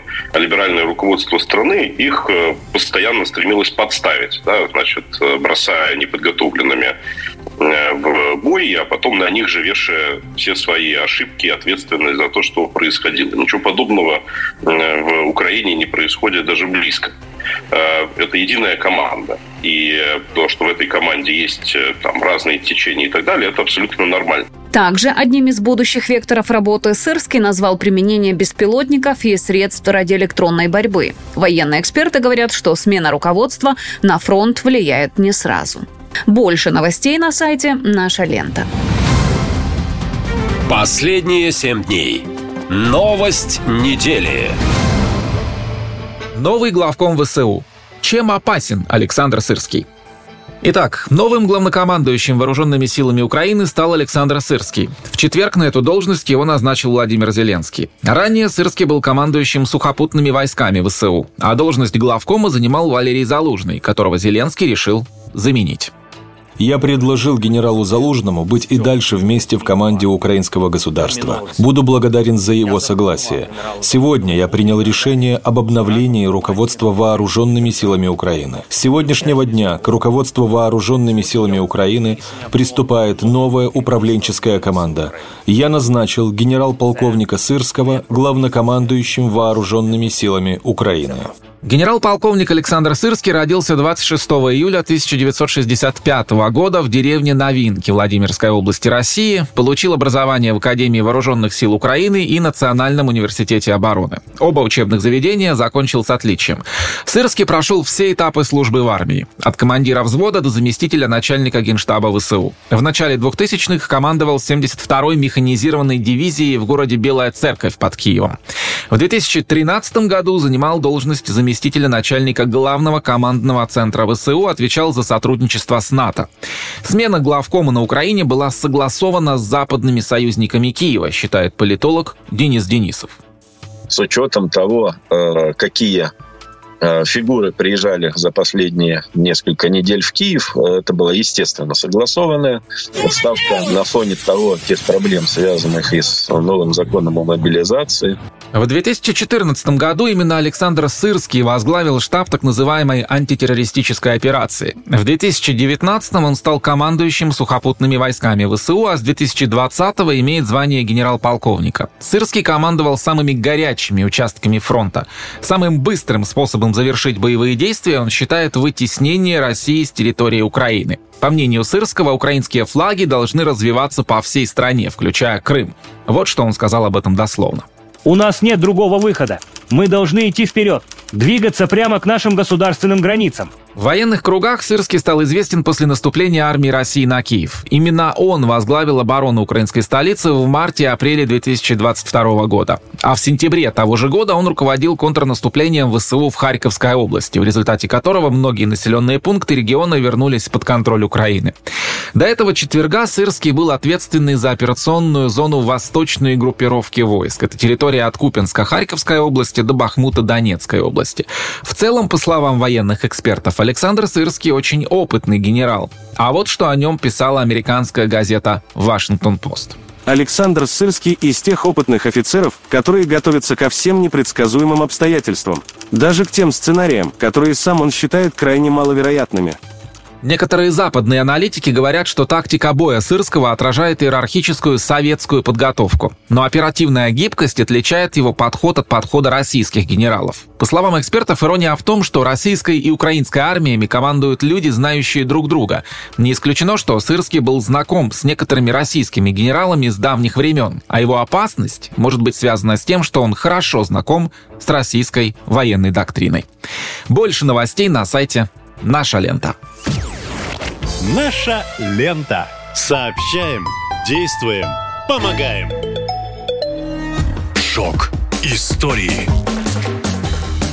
Актер Михаил Ефремов выйдет на свободу спустя три года, проведенных в колонии, за убийство человека. Адвокаты звезды сообщили, что уже начали переговоры с родственниками погибшего для получения их согласия на освобождение Михаила.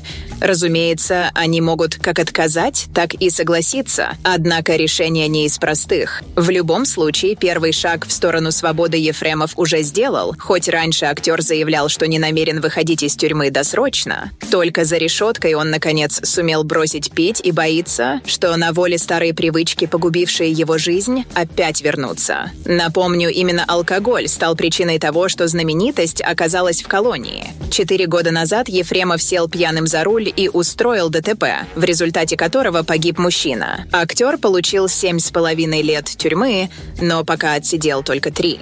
Ну а на этом пока все. Больше новостей о звездах и скандалах вы услышите уже в следующем выпуске. Последние семь дней. Враг недели. Франция вооружает ВСУ. Париж решил передать Украине оружие последнего поколения. Франция собирается нарастить военную помощь Украине и передать Киеву больше вооружений последнего поколения, заявил премьер-министр страны Габриэль Аталь. Наша поддержка, очевидно, будет расширена не только в плане выделения финансовых средств, но и в плане типа вооружений, которые должны соответствовать наивысшему стандарту, необходимому, чтобы украинцы могли себя защищать.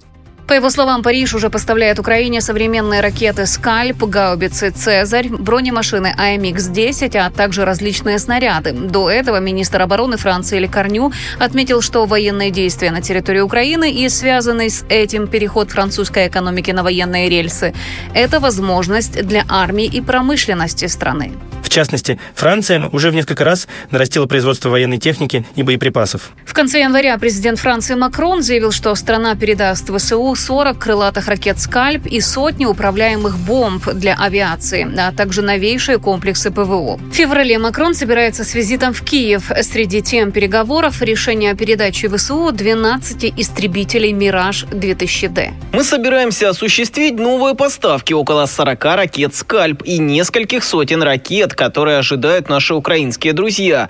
Мы также наращиваем производство в рамках военной экономики, чтобы иметь возможность предоставить украинским партнерам больше техники. Президент Франции также сообщил о поставках сотен французских управляемых авиабомб «Хаммер». Министр обороны страны уточнил, что речь идет о 600 единицах. Поставлять их будут по 50 штук каждый месяц в течение всего 2024 года. Бомбы, которые западные военные прозвали «умными», относятся к модульному оружию класса «воздух-земля», говорит военный обозреватель Анатолий Леонов. Они являются французскими высокоточными боеприпасами, состоящими из переднего комплекта наведения и заднего комплекта расширения радиуса действия, который присоединяется к неуправляемой бомбе.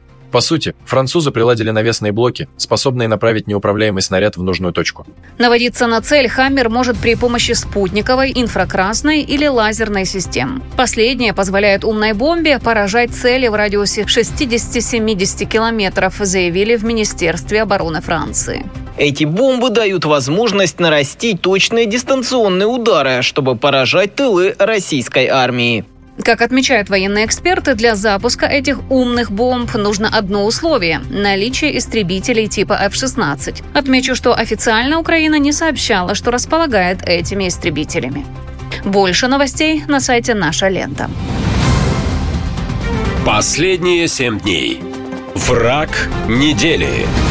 Истребители в небе Польши. Зачем страна подняла сразу три F-16?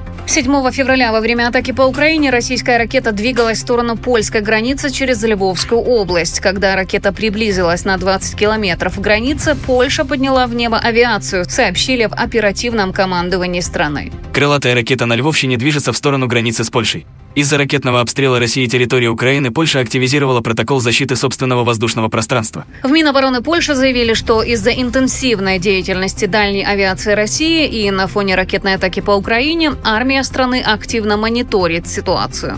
Предупреждаем об активизации польской и союзнической авиации, что может быть связано с возникновением повышенного уровня шума, особенно в юго-восточном регионе страны. Это не первый подобный случай. 29 декабря воздушное пространство Польши нарушила российская ракета. Польские военные установили, что ракета залетела на 40 километров вглубь страны и через три минуты вернулась на Украину.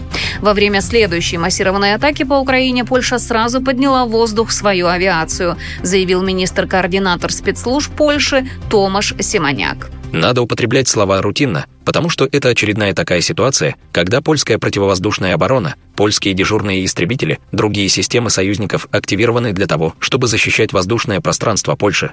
F-16 – самый популярный истребитель в мире. Кроме ракет, он еще имеет шестиствольную авиационную пушку. Сейчас истребитель стоит на вооружении в 25 странах. Его цена – несколько миллионов долларов. В Польше таких истребителей около 40. В зависимости от модификации, на сегодняшний день цена на F-16 колеблется от 12 миллионов долларов за один истребитель до 35 миллионов долларов. В США не производятся истребители F-16 для внутреннего использования, а только на экспорт. Вообще, истребители F-16 есть на вооружении почти всех стран НАТО. Польша присоединилась к Альянсу в 1999 году, сразу после окончания Холодной войны. Тогда же членами НАТО стали Венгрия и Чехия. Во всех странах НАТО действуют единые стандарты вооружения. А согласно статье 5 Устава Альянса, при нападении на одну из стран На помощь ей должны прийти все члены НАТО. Больше новостей на сайте «Наша лента». Наша лента. Сообщаем, действуем, помогаем. Последние семь дней. Враг недели. Накипело. Военные жалуются на кошмарные взятки во всех видах войск. Минобороны считает получение взятки одним из самых опасных должностных преступлений. Однако в армии продолжают брать и давать взятки даже в условиях специальной военной операции. К такому выводу пришли журналисты издания «Верстка», которые изучили более тысячи приговоров по делам о взяточничестве и поговорили с военнослужащими. Бойцы признаются, что за определенную сумму можно получить практически все, что угодно. Новое звание, выходной, отпуск и прибавку к жалованию. За взятку также можно избежать наказания за пользование смартфоном или пьянство. После начала СВО к привычным услугам добавились новые. Как пишет Верстка, теперь солдаты подкупают командиров, чтобы не попасть в зону боевых действий, а штабные офицеры требуют деньги за оформление документов по ранению. По данным издания, расценки на эти услуги начинаются от 40 тысяч рублей за отсрочку от отправки на фронт до миллиона рублей за справку о ранении. Как рассказал боец одного из спецподразделений, больше всего коррупции среди мобилизованных и тех, кто недавно добровольно заключил контракт с Минобороны. По его словам, можно купить не только отпуск и ранения, но даже госнаграды за участие в СВО. Отпуска, ранения, поездки домой. Даже награды можно проплатить. С нами в Луганске в соседней хате жили мобики и стулы, которые там месяцами гасились и откупались от фронта. Они безвылазно сидели. По 150 тысяч рублей платили в месяц. Там у них в роте, как я понял, вообще все на потоке стояло. Но потом лавочку прикрыли. Отпуска или в больнице полежать, сейчас такого много. Домой съездить 20-30 тысяч рублей. В больницу от 50 тысяч. Там еще за ранение надо будет доплачивать. Журналисты выяснили, что разовая возможность не ехать на фронт стоит солдатам 40 тысяч рублей. Досрочное расторжение контракта по состоянию здоровья будет уже в 10 раз дороже. А цены на справку о ранении варьируются от 150 тысяч до миллиона рублей. Доброволец башкирского батальона имени Салавата Юлаева подтвердил журналистам, что перечень услуг, которые продаются в армии, очень широкий. Продается и покупается абсолютно все. Справки, награды и сертификаты участника боевых действий. Суммы фиксированные, документ дают быстро.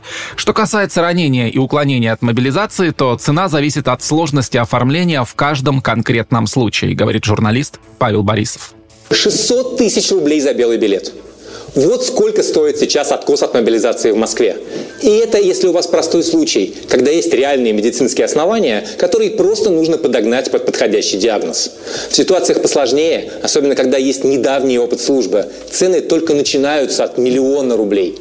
Эти суммы мы узнали непосредственно от людей, решивших откосить от армии таким нелегальным способом. И у каждого из них в итоге в военном билете изменилась категория годности к службе. Насколько я знаю, помогли посредники из ФСБ. Но абы какой спецслужбист тут не подойдет. И прокатит это не в каждом регионе. На юге России, например, такими делами заниматься не решаются. Боятся. Подпольный рынок белых билетов в России существовал всегда. Но сейчас он переживает второе рождение в связи с СВО. А вот на количество уголовных дел о коррупции специальная военная операция почти не повлияла, отмечают журналисты. Изменились лишь услуги, за которые военнослужащие дают взятки. Вообще коррупция и взяточничество – это беда России, говорит адвокат Михаил Пимахин. У нас, конечно, взятки в России, э, они занимают такое особое место. Я бы сказал, что иногда э, без взятки люди просто не умеют работать и не хотят работать. Это знаете, как еще э, Салтыков-Щедрин да, в свое время говорил, если, говорит, я сейчас усну и через 200 лет я проснусь, то безошибочно скажу, что происходит в России. Пьют и воруют. Думаю, сюда еще и взятки тоже можно отнести, потому что где процветает воровство, там не может быть и без взятки. И вроде бы у нас э, в стране с коррупцией строжайшая война, да, и наказание очень строгое, и там э, запретили даже подарки в знак благодарности свыше трех тысяч э, принимать, чтобы, как говорится, там даже мысли ни у кого не было. Но э, коррупционеров э, это как-то мало останавливает. И дают, и берут, при том самыми различными способами. По словам экспертов, коррупция уже давно является проблемой в российских вооруженных силах, и это может существенно подрывать эффективность армии. При этом шансы побороть коррупцию невелики, считают эксперты. Следующий выпуск уже через несколько минут. И помните, если вы столкнулись с проблемой, которую не можете решить самостоятельно, напишите свою жалобу через специальный чат-бот телеграм-канала «Лента Россия» или нажмите кнопку «Накипело» на сайте нашей ленты. Мы пообщаемся с ответственными, расскажем о проблеме на всю страну, чтобы решить ее на высшем уровне. Наша лента. Сообщаем, действуем, помогаем. Последние семь дней. Враг недели. Служить до 70 Минобороны требует повысить предельный возраст службы в армии. В военном ведомстве разработали новый документ о предельном возрасте пребывания на военной службе в период мобилизации, военного положения или в военное время. Документ специально разработан для участников СВО. Он напрямую коснется контрактников и мобилизованных, попавших в армию после 24 февраля 2022 года, пишет РБК. Если инициативу одобрят, то для всех военнослужащих мужчин, призванных в вооруженные силы по мобилизации и проходящих службу по контракту, предельный возраст пребывания на военной службе значительно превысит стандартную возрастную планку выхода на пенсию, существующую для обычных граждан. Это 60 лет для женщин и 65 лет для мужчин. К тому, что служить придется до такого возраста, готовы не все. В прошлом году в суды поступило более пяти тысяч дел о самовольном оставлении воинской части. Показатель рекордный. Нехватка человеческого ресурса – одна из серьезнейших проблем армии, говорит военкор Антон Крамаров. В армии есть условно, скажем так, определенная кастовая система, то есть хуже подготовленные, мобилизованные, бывшие преступники, которых набрали из тюрем. Они из них формируют условно передовые отряды, но используя их как мясо. Цели спецоперации все еще не достигнуты, заявил в интервью американцу Такеру Карлсону президент Путин. Россия пока не достигла цели СВО, потому что одна из них – это денацификация, что значит запрет всяческих неонацистских движений. С начала СВО армия России не достигла ни одной из поставленных целей, заявила президент Европейской комиссии Урсула фон дер Ляйен. Россия хотела стереть украинскую национальную идентичность. Война закалила ее, сделала сильнее, чем раньше. Россия хотела ослабить НАТО. Альянс получил новую жизнь с двумя новыми союзниками. А оборонные расходы растут по всему Европейскому Союзу. Успехом армии стало взятие Херсона в 22 году, но после южного контрнаступления ВСУ российские военные вынуждены были оставить город.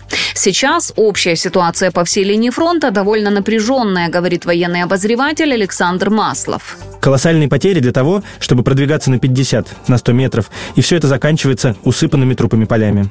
Это, может быть, звучит несколько в какой-то степени пафосно. Трупами усыпанные поля. Но если бы не было объективного контроля. Есть дроны, которые проносятся над обычным украинским полем, где когда-то росла пшеница, и все это поле буквально усыпано трупами. И это верифицированная информация, видео, подтверждающее, что да, это так. В Авдеевке, по его данным, аналогичная ситуация. Постоянные штурмы и под Лиманом. Военкоры говорят о новой фазе СВО. Ради ее достижения в канун президентских выборов командование готово пойти на все.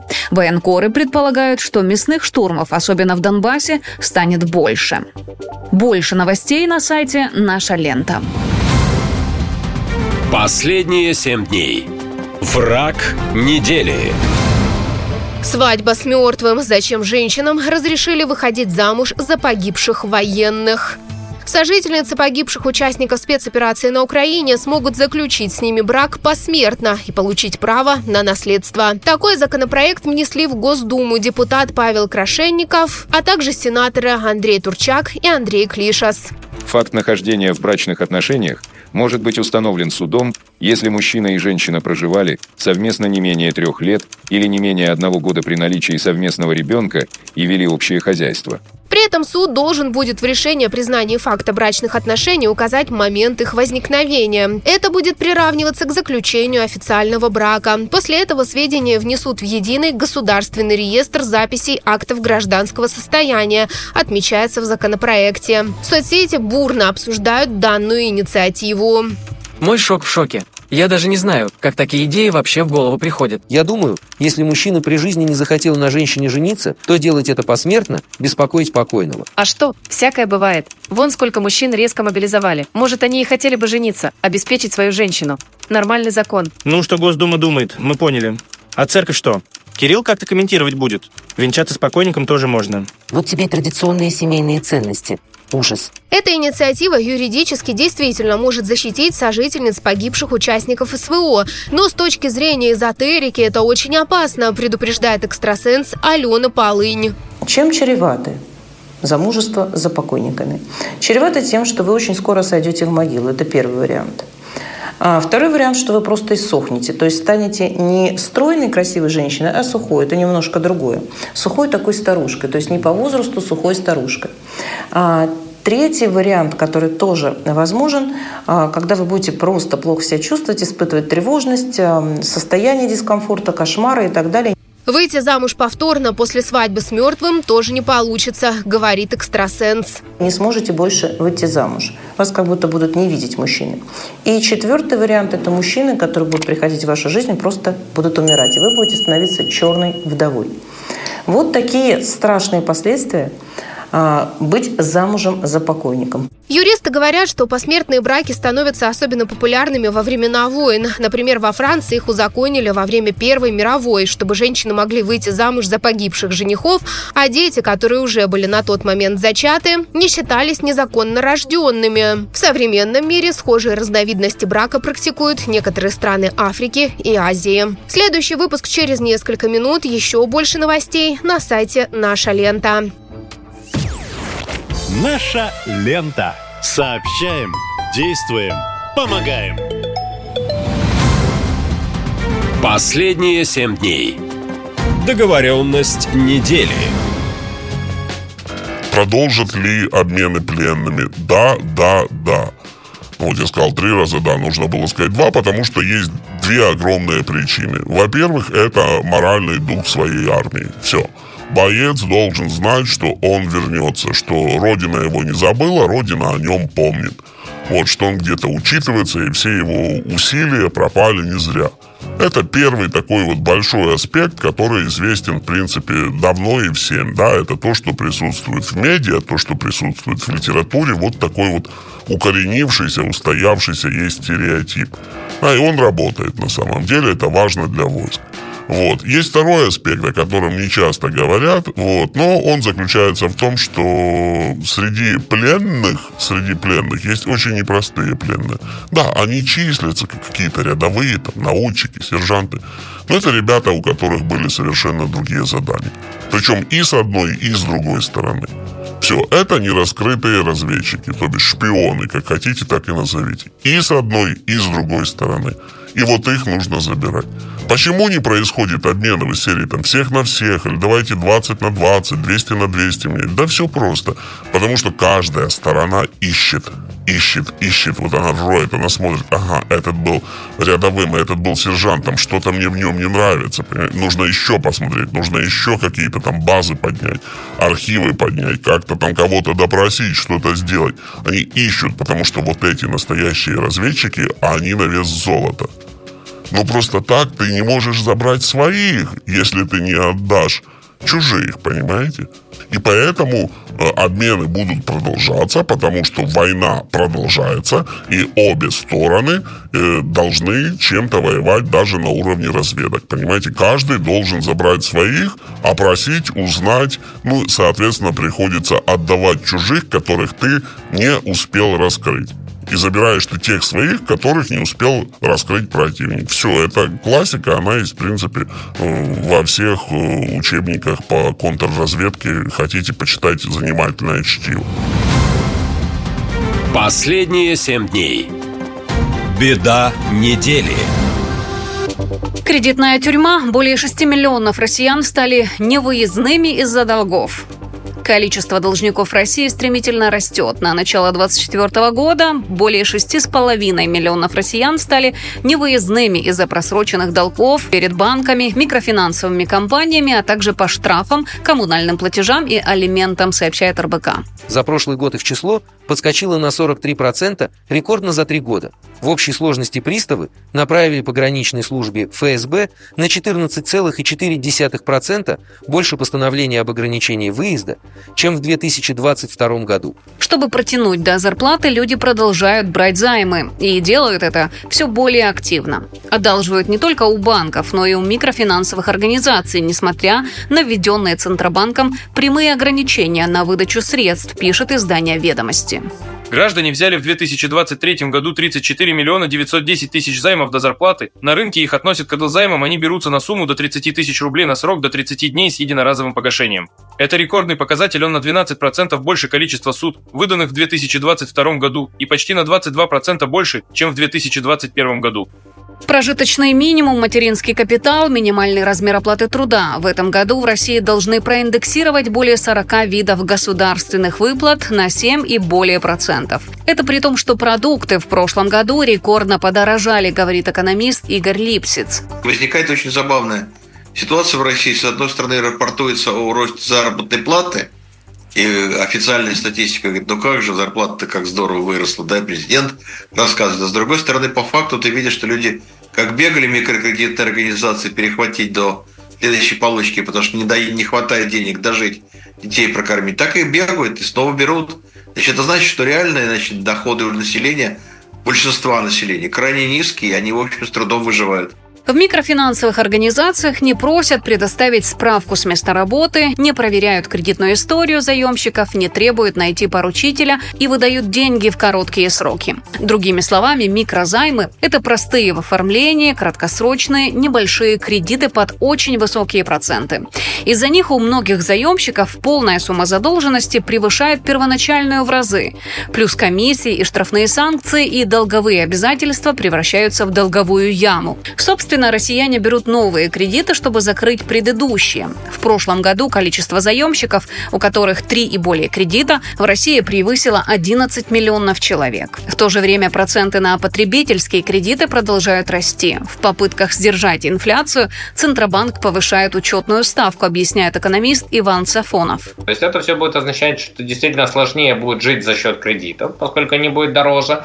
А то, что будет сложнее жить за счет кредитов, будет стимулировать людей не возвращать кредиты, поскольку они не смогут это делать. А если они не будут возвращать кредиты, это будет еще больше э, количество невозвратов, что в свою очередь будет стимулировать российскую, российские банки не выдавать кредит. По словам экономистов, из-за систематического и массового отказа граждан возвращать долги, банки могут перестать выдавать кредиты уже к началу 2025 года, а результатом будет стремительное падение покупательной способности и уровня жизни россиян. Больше новостей на сайте «Наша лента».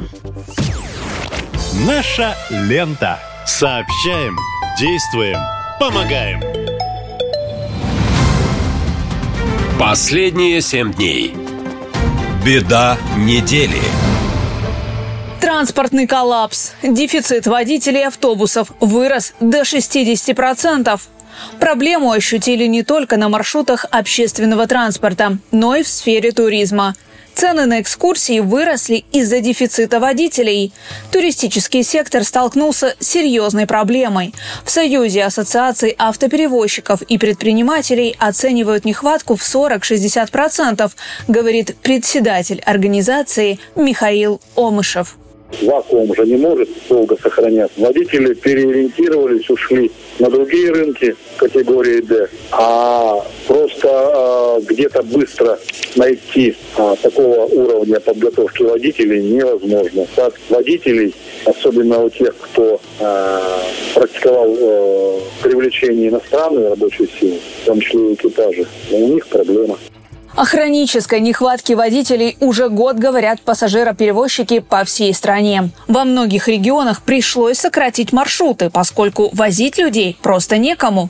Причем дефицит кадров только нарастает. От такой работы люди сбегают, признается водитель общественного транспорта Александр Жилецкий люди и не задерживаются. Кто-то, если приходит, не выдерживает просто нагрузки. Это работать на автобусе, это очень довольно-таки ответственная работа, тяжелая в наших городских условиях работать. И, ну и мало, конечно, приходит молодежи. Молодежь, я не знаю, вообще не приходит сюда. Да и пассажиры уже не знают, куда жаловаться, рассказывает жительница Белгорода Юлия Казакова. Конечно, печально у нас много. Как бы. И транспорт у нас уже старый. И да, действительно, водителей не хватает. Работа непростая. Но иногда вот мы с малышом ездим сейчас на реабилитацию. Зимой вот ездили. Иногда было даже холодно. То есть не отопления. Проблема есть и среди дальнобойщиков, и среди таксистов. В этих сферах дефицит достигает от полумиллиона до двух с половиной миллионов человек. Совету Федерации предложили привлечь мигрантов, но решения пока нет. Российская экономика столкнулась с этой проблемой после массовой мобилизации и самой большой за сто лет волны иммиграции. И на этот вот не очень приятный процесс еще наложилась вот эта ситуация призыва людей в армию. Как вы знаете, подписал Путин э, указ о расширении э, армии на 137 тысяч человек. Армия будет еще больше регулярно, значит, соответственно, мобилизованные, плюс уехавшие. Ну, в общем, вот неожиданно сложилось и выяснилось, что запас-то прочности по труду в российской экономике маленький, и возник дефицит. И дальше будет он только нарастать, потому что никаких других ресурсов, вот рабочей силы действительно Россия найти не может. В конце прошлого года подавляющее большинство российских компаний из разных сфер заявили о дефиците работников. Кадровый голод в стране называют рекордным за всю историю России. Больше новостей на сайте «Наша лента». Последние семь дней. Беда недели. Тревожный сигнал. Российских школьников начнут готовить к ядерной войне. В школах по всей России в рамках предмета «Основы безопасности и защиты Родины» у учащихся старших классов начнут формировать представления о боевых свойствах и действии оружия массового поражения, а также способах защиты от него. Такой пункт содержится в утвержденной Минпросвещения программе дисциплины, которая с 1 сентября заменит основы безопасной жизнедеятельности. Как пишет коммерсант, помимо этого в рамках курса школьники будут осваивать элементы начальной военной подготовки и правила оказания первой помощи в условиях ведения боевых действий. Также школьников будут учить основам применения дронов и морских беспилотных аппаратов. В прошлом году в школах также ввели начальную военную подготовку. На этот предмет выделили 140 часов, а вести его будут только люди с боевым опытом, говорит министр просвещения Сергей Кравцов. Вы знаете, э, НВП, э, начальная военная подготовка, я сам когда учился в школе, у нас был такой предмет. Но сегодня э, ситуация э, она немножко другая, есть и другие вызовы. Поэтому мы в целом, и Дума поддержала этот предмет, сейчас называется не основа безопасности жизнедеятельности, а основа безопасности и защиты Родины.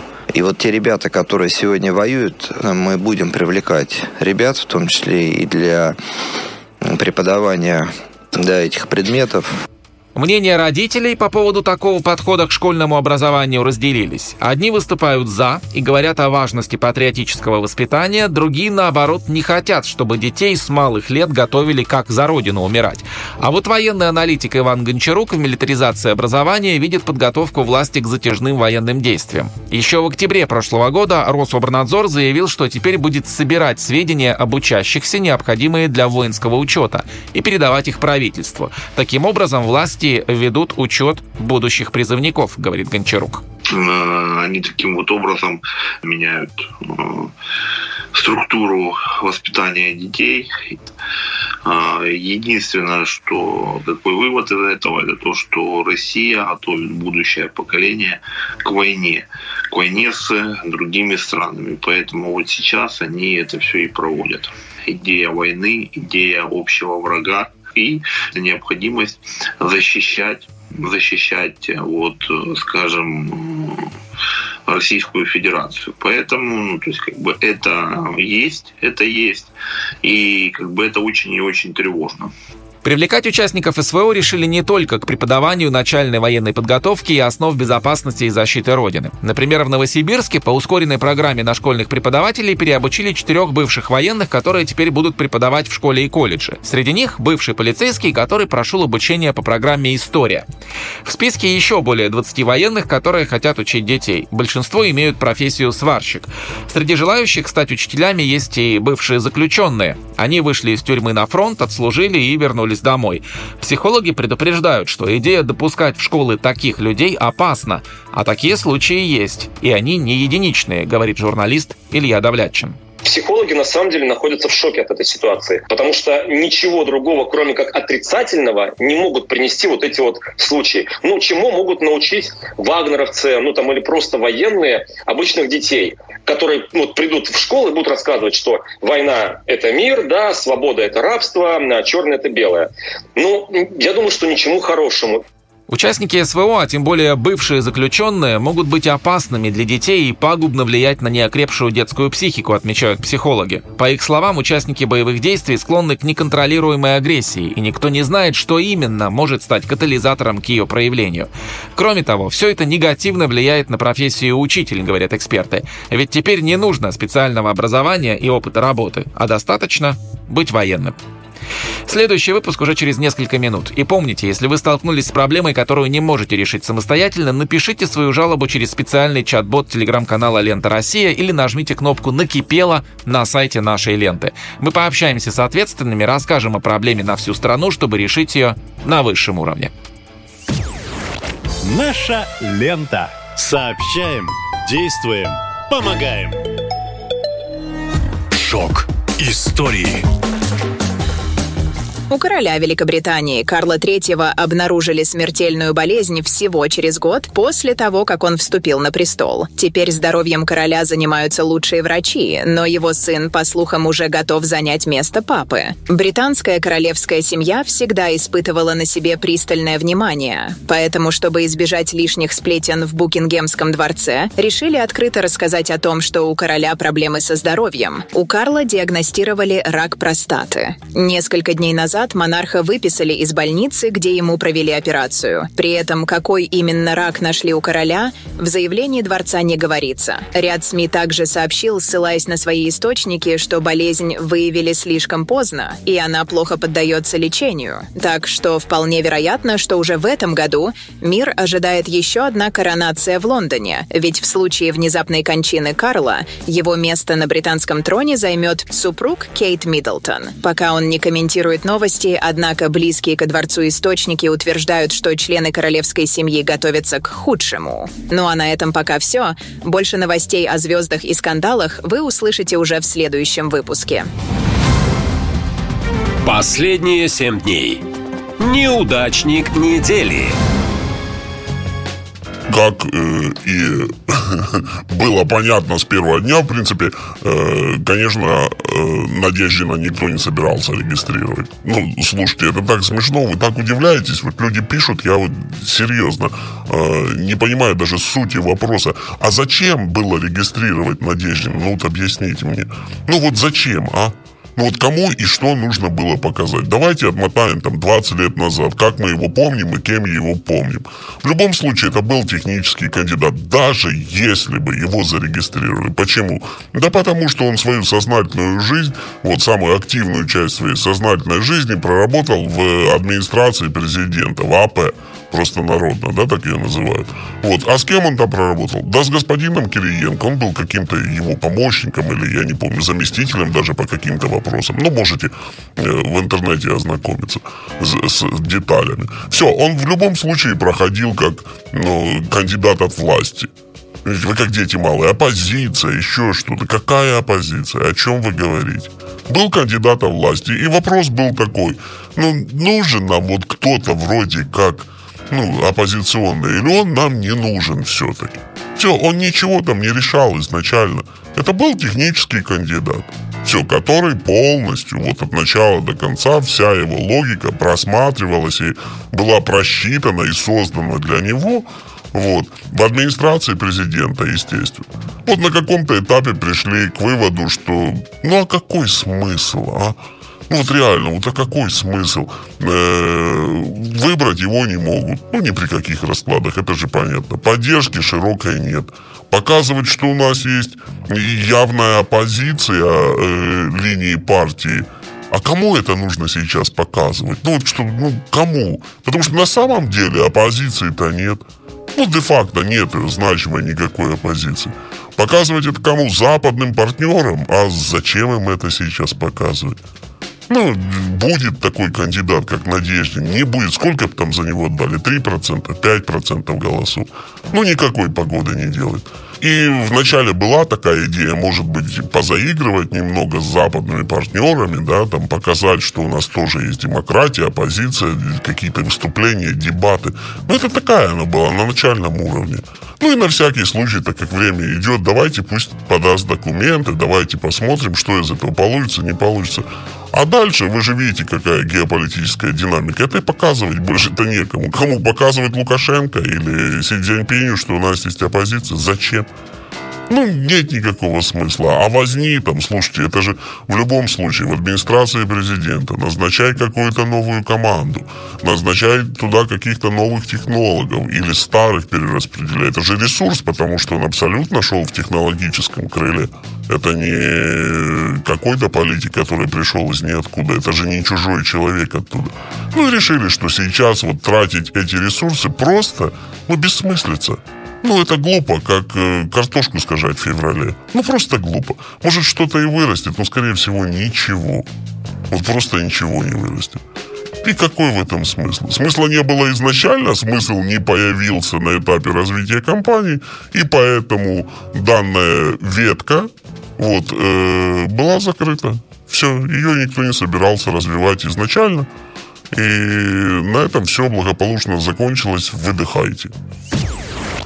Наша лента. Сообщаем, действуем, помогаем. Последние семь дней. Ужас недели.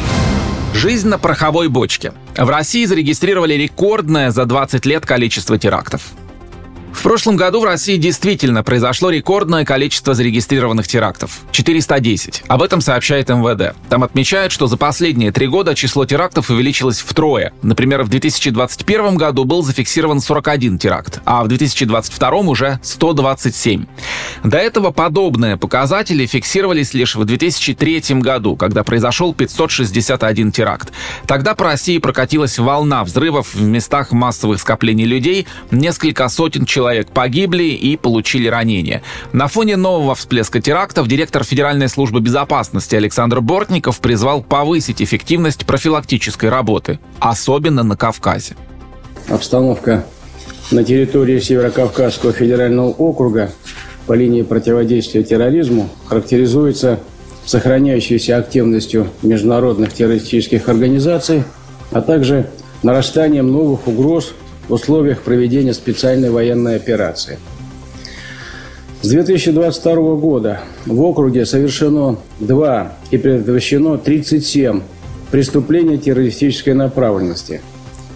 В складывающихся условиях органам государственной власти и местного самоуправления требуется повысить эффективность профилактической работы с лицами, наиболее подверженными воздействию идеологии терроризма и идей неонацизма терактам также относят дроновые атаки по городам России. Именно по такой статье было возбуждено уголовное дело после удара по центру Белгорода в январе. Как теракт квалифицировали атаку диверсионной группы в приграничных районах Брянской области весной прошлого года. Ответственность за произошедшее тогда взял на себя так называемый добровольческий русский батальон. Его участники заявили, что пришли в Брянскую область не как ДРГ, а как освободители на свою родную землю. Еще один теракт произошел в апреле прошлого года в Санкт-Петербурге. Тогда в результате взрыва в кафе погиб военкор Владлен Татарский. Виновной призвали 25-летнюю Дарью Трепову. Недавно суд приговорил ее к 27 годам колонии. Кроме того, по всей России также участились поджоги военкоматов. За неполных два года СВО таких случаев уже больше сотни. Уголовные дела о попытках поджогов военкоматов в России зачастую заводят по статьям о террористическом акте. За это дают от 12 до 20 лет тюрьмы. Но это не пугало тех, кто выступал против спецоперации, говорит один из задержанных. После начала войны в Украине я испытывал глубокие чувства дискомфорта, гнева, ненависти к руководству России, сожаления и сочувствия гражданам Украины. По моему мнению, Россия напала на Украину. С данными чувствами и внутренними убеждениями я живу по настоящее время. Россия виновна в смерти украинцев и является оккупантом. Сообщения о первых случаях поджогов военкоматов стали поступать сразу после начала спецоперации. И если сейчас все списывают на звонки мошенников, то в 2022 году это были протесты против СВО. Телеведущий Владимир Соловьев считает, что наказание за такие преступления необходимо ужесточить. Кроме того, надо расширить полномочия ФСБ, говорит Соловьев. Я не буду предъявлять никаких претензий Федеральной службе безопасности, Потому что для того, чтобы от них требовать, им надо дать, а, гораздо больше полномочий и гораздо больше штат. И его надо подготовить. Я вообще считаю, что необходимо осознать уровень опасности, а когда, слушайте, когда их трупы не висят на, знаете, по столбам, ну так образно говоря, когда не страшно бросать бутылки военкоматы, не страшно сжигать релейные шкафы, им не страшно – на фоне участившихся терактов половина жителей России испытывают тревогу. Это следует из результатов исследования Фонда «Общественное мнение». Самой обсуждаемой темой среди опрошенных по-прежнему остается специальная военная операция на Украине. Особенно тревожатся люди, у которых на Украине есть родные или знакомые. Кроме этого, среди причин тревоги россияне называют волнение за будущее, возможную тотальную мобилизацию и полное закрытие границ, а также рост цен и коммуналки. Следующий выпуск уже через несколько минут. И помните, если вы столкнулись с проблемой, которую не можете решить самостоятельно, напишите свою жалобу через специальный чат-бот телеграм-канала «Лента Россия» или нажмите кнопку «Накипело» на сайте нашей ленты. Мы пообщаемся с ответственными, расскажем о проблеме на всю страну, чтобы решить ее на высшем уровне. Последние семь дней. Ужас недели. Трагедия в Петропавловске. Убита целая семья. Страшная трагедия потрясла Петропавловск. В микрорайоне рабочий поселок произошло тройное убийство. Погибшими оказались Юлия и Вадим Приходченко, а также их 17-летний сын Юра. На их телах признаки насильственной смерти. Семья много лет занималась ритуальным бизнесом. Сын учился в 11 классе одной из городских школ. Родственники до сих пор находятся в шоковом состоянии и от каких-либо комментариев отказываются. А соседи теперь боятся за свою жизнь. По их словам, настолько безжалостное преступление здесь произошло впервые. Ну, естественно, страшновато сразу становится. А первый раз у нас такое на улице случилось. Вчера от мужа узнала, ну да, страшно становится. Из-за детей как бы страшно даже вот гулять отпускать. Полицейские сейчас выясняют все обстоятельства трагедии, в том числе мотив преступления. На месте убийства продолжает работать следственная группа. Сотрудники с металлоискателями и лопатами обследуют улицу в поисках орудия преступления. В полиции уже отчитались о задержании двух подозреваемых в тройном убийстве, но ни мотив преступления, ни имен подозреваемых следователи называть не стали. Данный факт был зарегистрирован в РДР по статье 99, части 2, пункт 1 Уголовного кодекса Республики Казахстан убийство двух и более лиц. В настоящее время проводятся следственные действия, направленные на полное всестороннее объективное исследование всех обстоятельств дела. Дело находится на контроле прокуратуры и Департамент полиции Северо-Казахстанской области. Согласно статье 201 УПК Республики Казахстан, данное досудебное расследование не подлежит разглашению. Жители же Петропавловска объединяются в целые группы и теперь не отпускают детей на улице без присмотра. Другие истории слушайте на сайте «Наша лента». Наша лента. Веселим, сообщаем, удивляем. Последние семь дней. Бред недели. Сепаратизм из Ростова. Жители двух районов области потребовали выйти из ее состава. Депутат Госдумы Николай Коломийцев выступил с заявлением о том, что два донских муниципалитета хотят выйти из состава Ростовской области и примкнуть к соседним регионам. К такому решению людей толкает острая транспортная ситуация. Автобусное сообщение между отдаленными муниципалитетами и Ростовом либо отсутствует совсем, либо автобусы ходят нечасто. Чтобы добраться из ремонтного в Ростов, необходимо преодолеть 400 километров. В итоге Советский район просит у федеральных органов власти, чтобы его забрали из Ростовской области и передали Волгоград Ленинградской, а ремонтная просится к Калмыкии. Эксперты вспоминают, что в 2014 году некоторые жители села Григорьевка Ростовской области и вовсе хотели присоединиться к Украине. Вдохновила их на это местная учительница Любовь Соколова, которая родилась в Григорьевке и прожила там всю свою жизнь.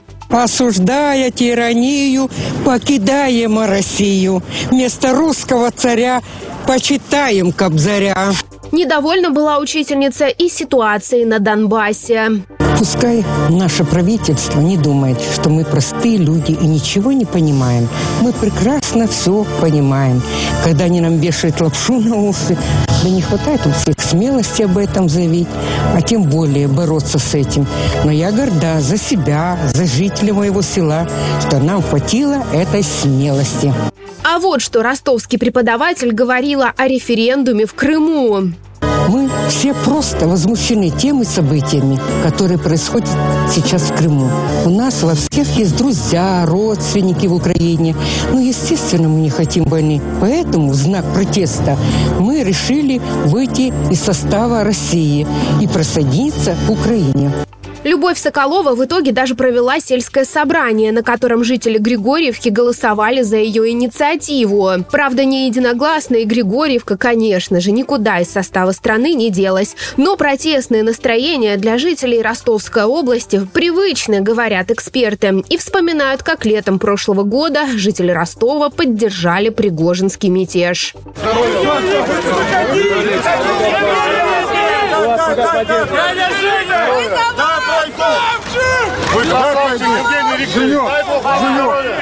Ребята, вы крутые! Парни, спасибо! Спасибо!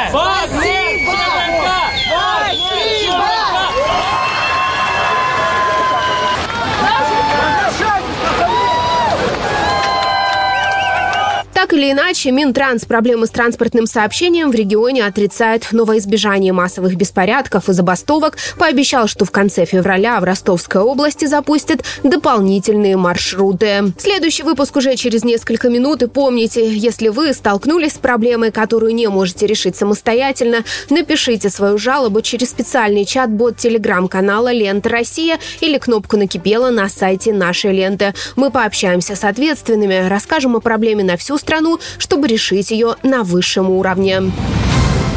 Последние семь дней. Итоги недели. Что россияне обсуждали больше всего? О чем говорили на кухне? Какие вопросы задавали Яндексу? Что читали в Телеграме? Тема недели. Шок, скандал, персоны и неудачники, цифры и факты происшествия и неожиданности, заявления и цитаты. Слушайте прямо сейчас в большом и итоговом выпуске «Последние семь дней. Бред недели». Запрет на интернет. Мизулина анонсировала блокировку крупных VPN. По источникам интернета с 1 марта 2024 года все VPN-сервисы будут заблокированы. А, Скажите, пожалуйста, правдивая ли эта информация? Такой вопрос задал главе Лиги безопасного интернета екатеринбургский школьник. Екатерина Мизулина информацию подтвердила. Скорее всего, это именно так, но я тебе расскажу немножко как человек, который в этой сфере работает. Прокси, анонимайзеры, да, ну, там, VPN-сервисы. Их же невозможно заблокировать полностью. Каждый из нас с вами может свой прокси создать дома, и это никто не увидит. Особо сложно, сложного для там, человека со знаниями ничего тут нет. Более того, Мизулина призналась, что и она, и другие сотрудники Лиги безопасного интернета иногда обходят ограничения Роскомнадзора. И мы, например, в организации тоже таким пользуемся, потому что нам приходится смотреть контенты на площадках, которые заблокированы, да, поскольку по ним тоже присылают. Соответственно, на 100% ограничить это будет нельзя, это просто технически невозможно, просто физически. Поэтому заблокированы будут именно крупные и самые популярные VPN-сервисы, добавила Мизулина. Конечно, речь идет только о крупных сервисах, которые предоставляют такие услуги большому количеству пользователей. Ну, то есть приложения, которые вы скачиваете и так далее. По словам главы Лиги безопасного интернета, VPN, которые позволяют открывать заблокированные в России сайты, можно назвать порталом ВАД. VPN, особенно бесплатно, это вообще портал ВАД. Потому что ваши данные выкачиваются с устройства бесконечно. И они абсолютно уязвимы, они передаются третьим лицам. Почитайте эти соглашения, почитайте правила этих приложений. Просто никто же это не читает. Все очень четко написано, что можно передавать эту инфу третьим лицам. И таким образом многие попадают и в лапы мошенников, и других нехороших людей. С точки зрения безопасности вашей личной и вашего гаджета, этими приложениями абсолютно точно пользоваться нельзя. А вот IT-эксперт Михаил Климарев, наоборот, рекомендует россиянам использовать VPN-сервисы. Так у государства будет меньше шансов, чтобы следить за вами, говорит эксперт. Помните такое название «пакет Яровой»? Вот из-за этого пакета Яровой, собственно, государство и собирает все данные, по которым вы, по каким сайтам вы ходили. Да, одно дело какое-то там, какая-то организация где-то далеко за границей, что она вам сделает, а другое дело товарищ майор, который следит за вами, куда, на какие сайты вы ходили, в случае чего он эту информацию достанет.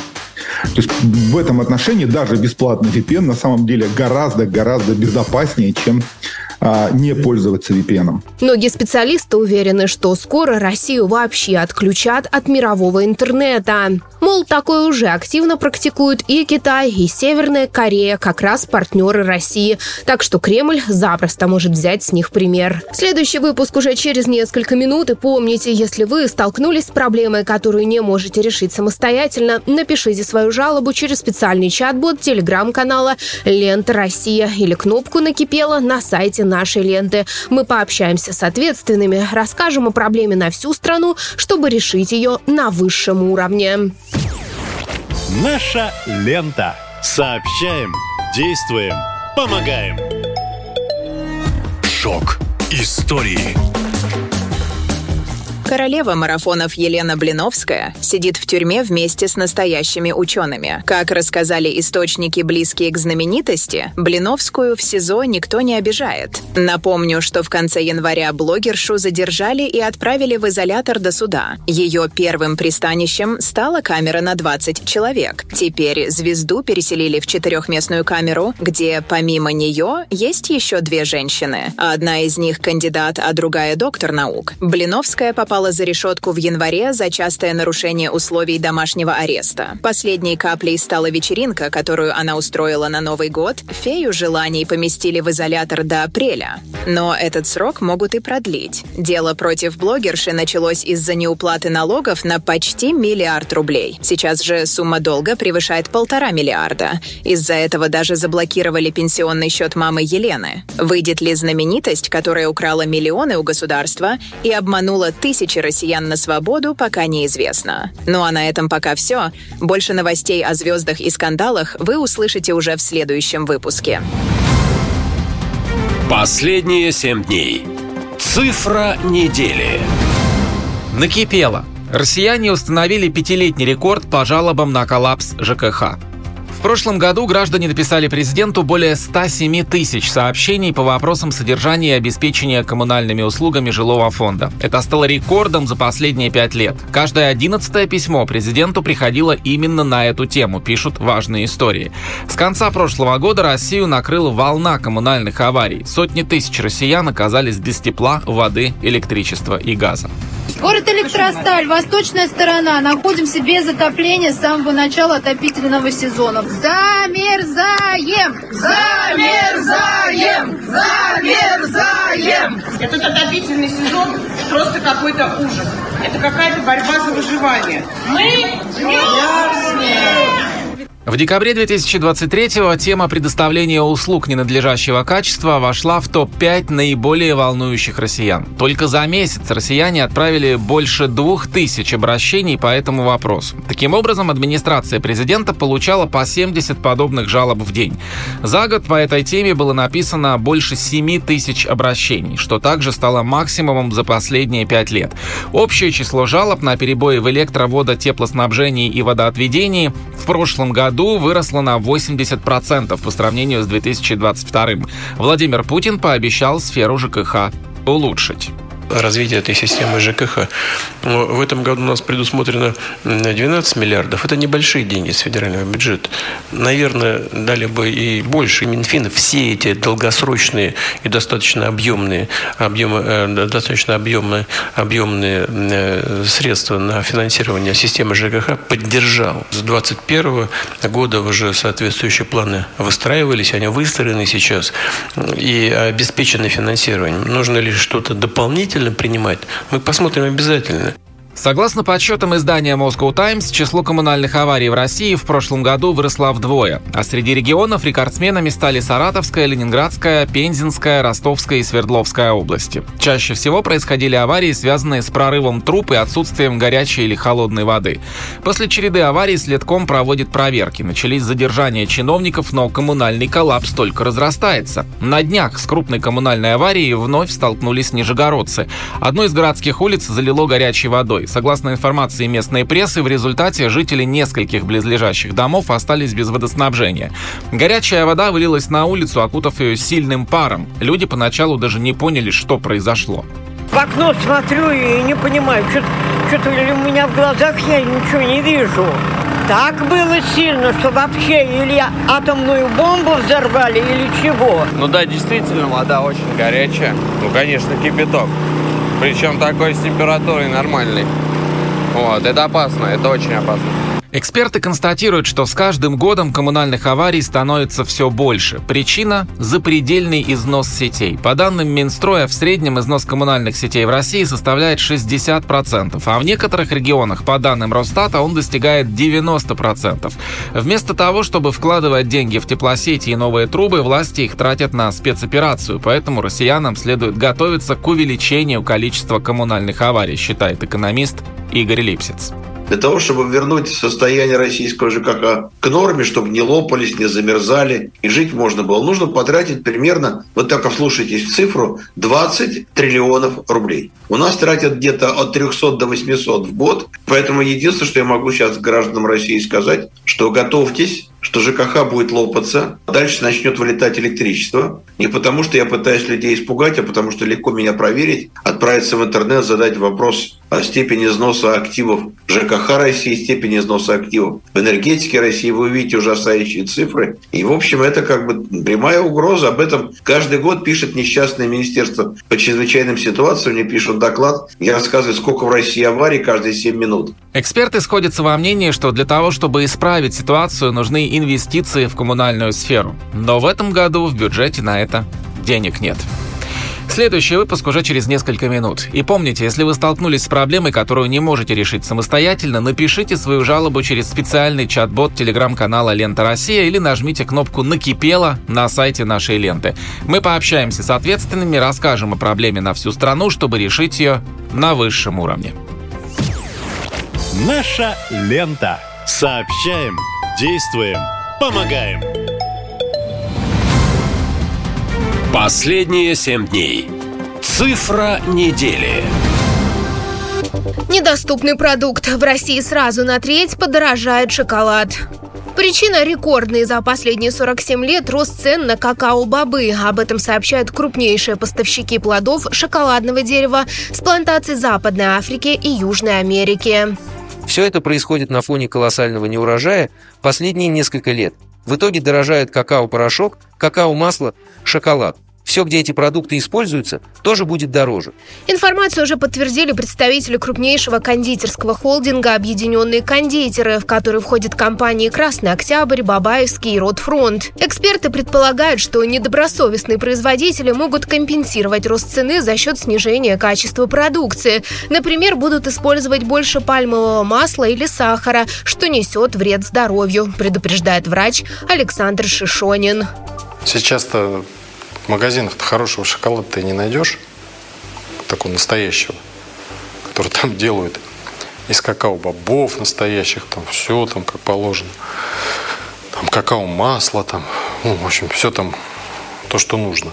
А в основном продают суррогаты со вкусом какао, очень сладкие, то есть с добавлением сахара. Ну, все вы знаете, я говорил об этом, что, конечно, сахар вреден для организма. В чистом виде, в виде шоколада, это там разницы нет слову, дорожать будет не только шоколад. Напомню о том, что в ближайшее время на 5-20% поднимутся цены на большинство товаров. Крупные торговые сети предупредили и производители, и поставщики. Компания Вимбильдан предупредила о росте цен на молочную продукцию в среднем на 5%, а на соки на 16%. Безалкогольные напитки станут дороже на 13%. Компания Nestle увеличит отпускные цены на кофе на 15%, на кондитерские изделия на 8%, а на готовые завтраки до 10%. Любятово поднимет цены на печенье на 6%. Стоимость шоколада компании повысит на 15%. Также на 22% увеличится оптовая цена крупы. Необходимость повысить цены производители объясняют растущими затратами на транспортировку товаров по стране. Кроме того, растет себестоимость переработки. Так, например, по молоку она выросла на 15%. Дорожает и упаковка, говорят аналитики. Причина всех этих процессов – слабый рубль, растущая инфляция, поясняет экономист Николай Корженевский. Полагаю, что вообще инфляция – это одна из главных проблем всей экономической политики, которая сейчас проводится в России. Именно через повышение цен, именно через инфляцию а, весь основной негативный эффект и санкций, и в целом падение образа жизни, связанного уровня жизни. А, это вот тот самый канал. Да, все ожидали, что экономика остановится, что будет какой-то коллапс э, производства и всего-всего. Инфляция. И это вот такой традиционно российский способ, на самом деле, даже еще с 90-х годов а, проявления кризисных явлений. И сейчас, накануне выборов, цены активно сдерживают, уверяет эксперт. А вот уже в апреле будет вторая волна подорожания, предупреждает экономист Корженевский.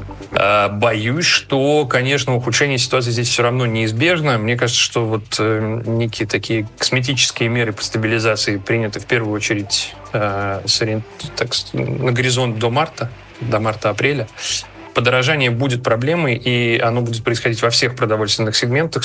Э, это следствие всей экономической политики. И за эту политику придется платить. Общий налог, который все заплатят, ровно и называется инфляция. Повторюсь, проблема властей заключается в том, что эта инфляция доползла до холодильника. В Росстате констатируют, больше всего из-за роста цен страдают пенсионеры. По данным ведомства, реальный с поправкой на инфляцию размер пенсии в прошлом году оказался значительно ниже, чем в 2022. Финансовые аналитики утверждают, утверждают, что даже у тех россиян, которым выплаты и зарплаты в прошлом году повышали, всю индексацию съели инфляция и рост цен. Следующий выпуск уже через несколько минут. И помните, если вы столкнулись с проблемой, которую не можете решить самостоятельно, напишите свою жалобу через специальный чат-бот телеграм-канала «Лента Россия» или кнопку «Накипела» на сайте нашей ленты. Мы пообщаемся с ответственными, расскажем о проблеме на всю страну, чтобы решить ее на высшем уровне. Последние семь дней. Цифра недели. Что подорожает в феврале? Кило огурцов за 500 рублей в лидерах. Проект «Цены сегодня» изучил стоимость 38 наименований огурцов в 10 онлайн-магазинах Москвы. Аналитики отметили, если год назад килограмм огурцов продавался в среднем за 255 рублей, то сейчас за 325. Сильнее всего подорожали короткоплодные огурцы. В январе прошлого года килограмм можно было купить за 374 рубля, а в январе нынешнего уже за 470 рублей. В первую неделю февраля цена продолжила расти и достигла уже почти полтысячи. Среднеплодные колючие огурцы стоили в январе 321 рубль за килограмм, хотя всего год назад продавались по 250. В феврале цена выросла уже до 351 рубля. Самые дешевые огурцы – гладкие и среднеплодные. Килограмм таких овощей в начале прошлого года стоил в среднем 220 рублей, а в начале нынешнего – 266. В феврале стоимость этих огурцов уже выросла до 286 рублей за килограмм. Вот как причину высокой стоимости огурцов объяснил эксперт проекта Цены сегодня. Огурцы традиционно дорожают в январе и феврале. Для отечественных производителей это межсезонье. И на полки попадают в основном привозные овощи, цена на которые зависит от курса рубля. Однако мы наблюдаем сильный рост не только по сравнению с летом или осенью, но и с периодом межсезонья прошлого года. На цену влияют и курс валют, и цена составляющих производства, от семенного материала до удобрений. Сказывается и нехватка рабочих рук. Кроме огурцов, в топ-3 самых подорожавших продуктов входит пресловутый тандем яиц и курицы. Также сильно подорожали апельсины и капуста. Мясные, овощные и фруктовые отделы супермаркетов экономисты называют зоной настоящего инфляционного бедствия. По их словам, рост цен там измеряется десятками процентов. Подорожание фиксирует Росстат, правда его цифры выглядят не так устрашающе. Но ощущения обычных людей отличаются от официальной статистики. Россияне говорят, что подорожало практически все. Продуктовая корзина выросла, а, ЖКХ выросла, коммунальная оплата выросла, проезд вырос. Ну, обычные продукты питания стали немного дороже. Те же йогурты повысили стоимость. Ну и обычное молоко, масло, хлеб. По карману бьет все время. Каждый поход в магазин – это вообще постоянный удар по семейному бюджету. То есть ты зайдешь, ты тысячи, полторы-две как минимум ты оставляешь, а ничего толком не купил. Мясо сейчас очень дорогое. То есть все крупы, все молоко, вся молочная продукция, все, все выросло в цене. Это сказывается очень негативно на народ, на население, потому что все же ходим в магазин. Раньше за одну сумму рассчитывали, сейчас все повысилось. Уже 45% россиян не хватает зарплаты, чтобы покрыть базовые потребности, а 36% граждан и вовсе живут на грани бедности. Это результаты последних соцопросов. Аналитики потребительского рынка обращают внимание на то, что в России фактически образовалось две инфляции. Одну считает Росстат, и согласно его оценке цены увеличились, но не критично, где-то на 2%, где-то на 5% или даже на 10%, но не более того. А вот другую инфляцию считает народ, и у людей цены растут двузначными темпами темпами, говорит экономист Игорь Липсиц. В России ускоряется инфляция. И это действительно большая проблема для многих россиян, и они видят рост цен совсем не такой, какой дает Росстат или какой отчитывается перед правительством или государством Центробанк. Они видят тот рост цен, который они видят в магазинах. Они смотрят, как дорожает их корзинка, она дорожает существенно быстрее. И там не 6-7%, а там речь идет о десятках процентных пунктов. Мне тоже народ об этом постоянно пишет, как сильно подорожали те или иные товары. И это, в общем, конечно, большая беда. Причем инфляция будет ускоряться. По прогнозам экономистов, в этом году заметнее всего подорожают сыры, колбасы и кондитерские изделия. Кроме того, больше придется платить за чай, кофе и фрукты, которые поставляются из-за рубежа. Мол, курс рубля нестабилен, нарушена логистика доставки сырья и многих товаров, поэтому цены продолжат расти, считают эксперты. Следующий выпуск уже через несколько минут. И помните, если вы столкнулись с проблемой, которую не можете решить самостоятельно, напишите свою жалобу через специальный чат-бот телеграм-канала «Лента Россия». Или нажмите кнопку «Накипело» на на сайте нашей ленты. Мы пообщаемся с ответственными, расскажем о проблеме на всю страну, чтобы решить ее на высшем уровне. Наша лента. Сообщаем, действуем, помогаем. Последние семь дней. Потеря недели. Дроны на паузе. Производство беспилотников «Ланцет» остановили после атаки на оборонный завод под Москвой. Взрыв на Загорском оптико-механическом заводе в Сергиевом Посаде произошел 9 августа прошлого года. Из-за этого Россия может испытывать проблемы с производством ударного дрона «Ланцет». Об этом пишет Forbes со ссылкой на выводы осинт-аналитиков. В результате взрыва на Загорском оптико-механическом заводе пострадали 43 человека. Четыре здания были полностью разрушены, а еще 20 повреждены. Очевидцы сообщали об атаке беспилотников по заводу. Вот что, взрыв все валяется. Беспилотник, сказали, прилетел. Да, ты что? Или Ольга сказала, беспилотник, это вот туда, в общем, упал. Охренеть. Машина это волной все это. При этом власти вероятность атаки отрицали и обвинили в случившемся компанию «Пиророс», чьи склады якобы взорвались на территории предприятия. Аналитики утверждают, что на Загорском оптико-механическом заводе могли производить камеры для беспилотников «Куб» и «Ланцет». Официально завод и компания-производитель дронов не связаны. Forbes пишет, что взрыв на заводе прервал поставки камер для «Ланцетов», из-за чего приостановился их выпуск. По данным аналитиков, российские военные нанесли успешные удары «Ланцетами» около 130 раз в июле и августе, а затем их число резко снизилось до 50 в сентябре и октябре.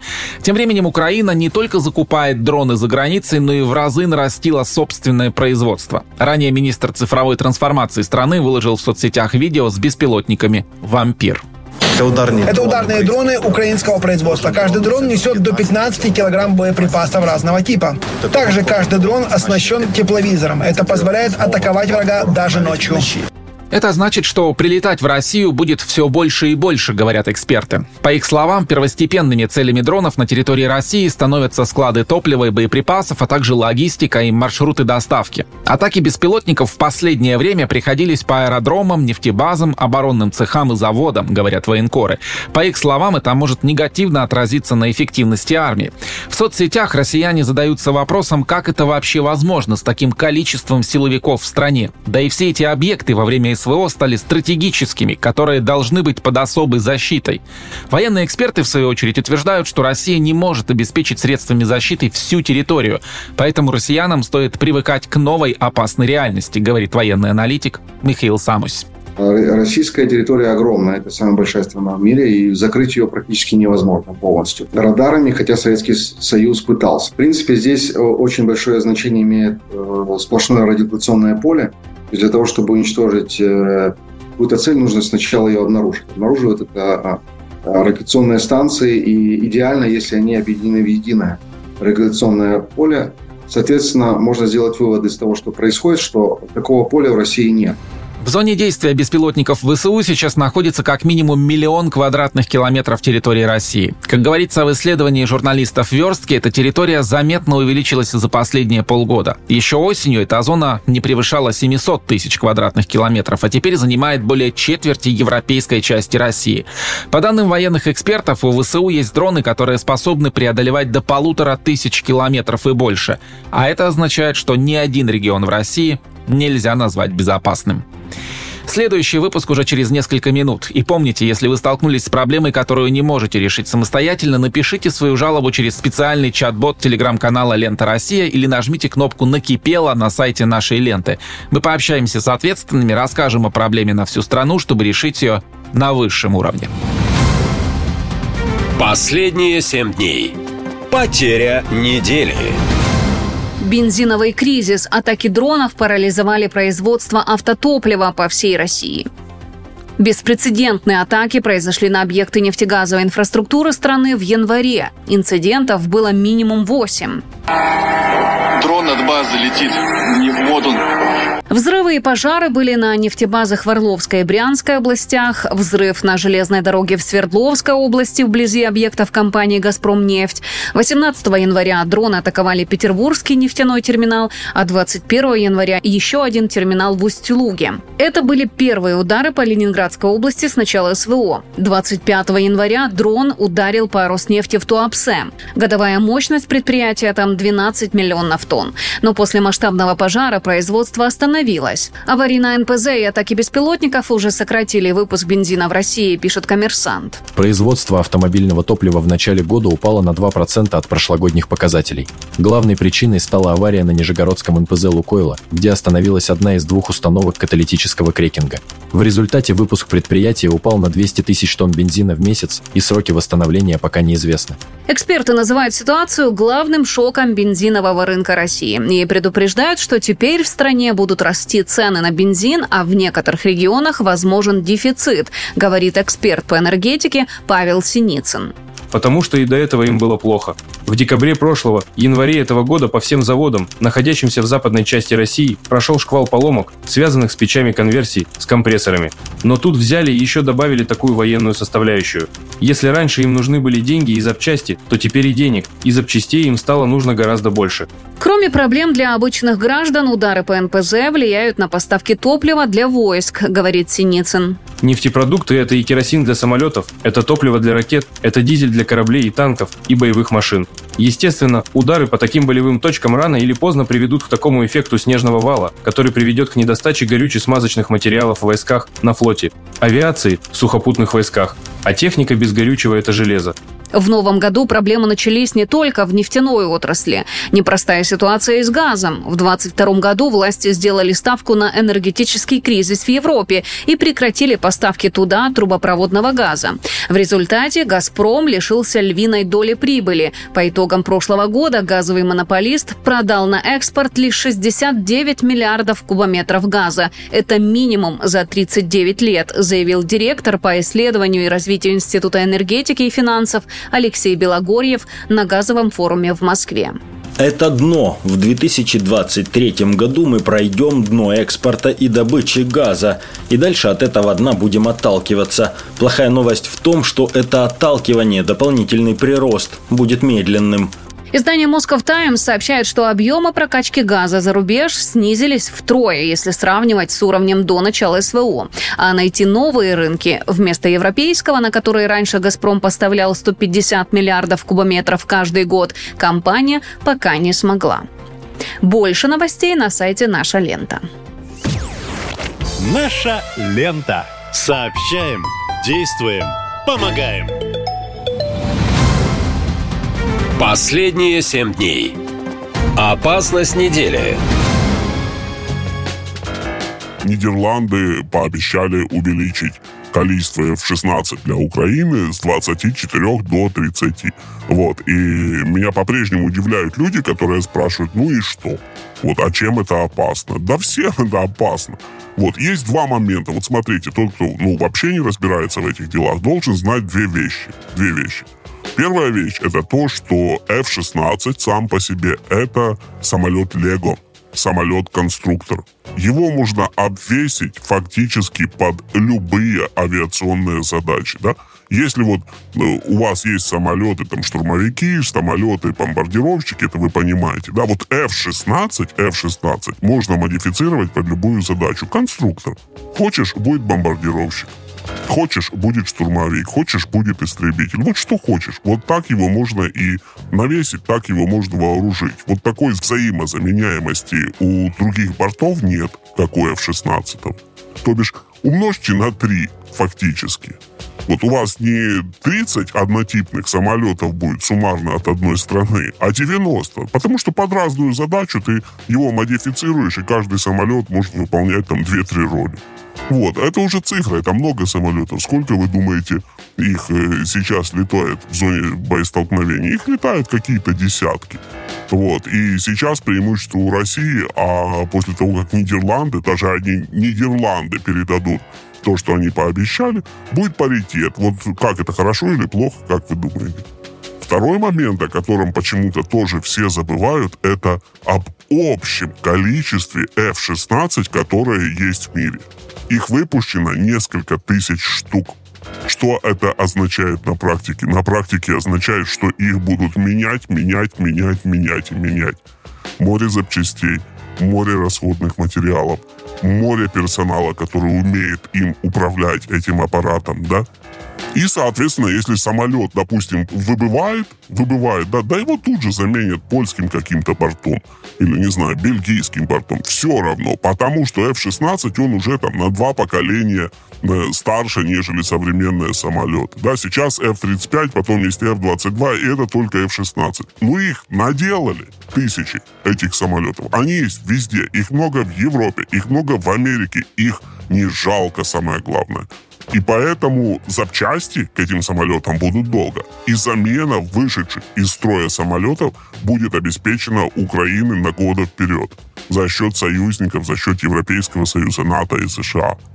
Вот чем это опасно. Это же не шутка. Там привезли 30 самолетов. Ну, их всегда будет 30. Даже если там два уйдут борта, да, три борта, четыре борта. Да послезавтра приедут такие же. Ну, абсолютно один в один. Не переучивать никого не надо. Ничего. Тем более это устаревшая техника. Вот. А те люди, которые говорят, там мы сейчас там сушка, это все быстренько затрем. Да как, как мы затрем? Не было еще ни одного боестолкновения реального.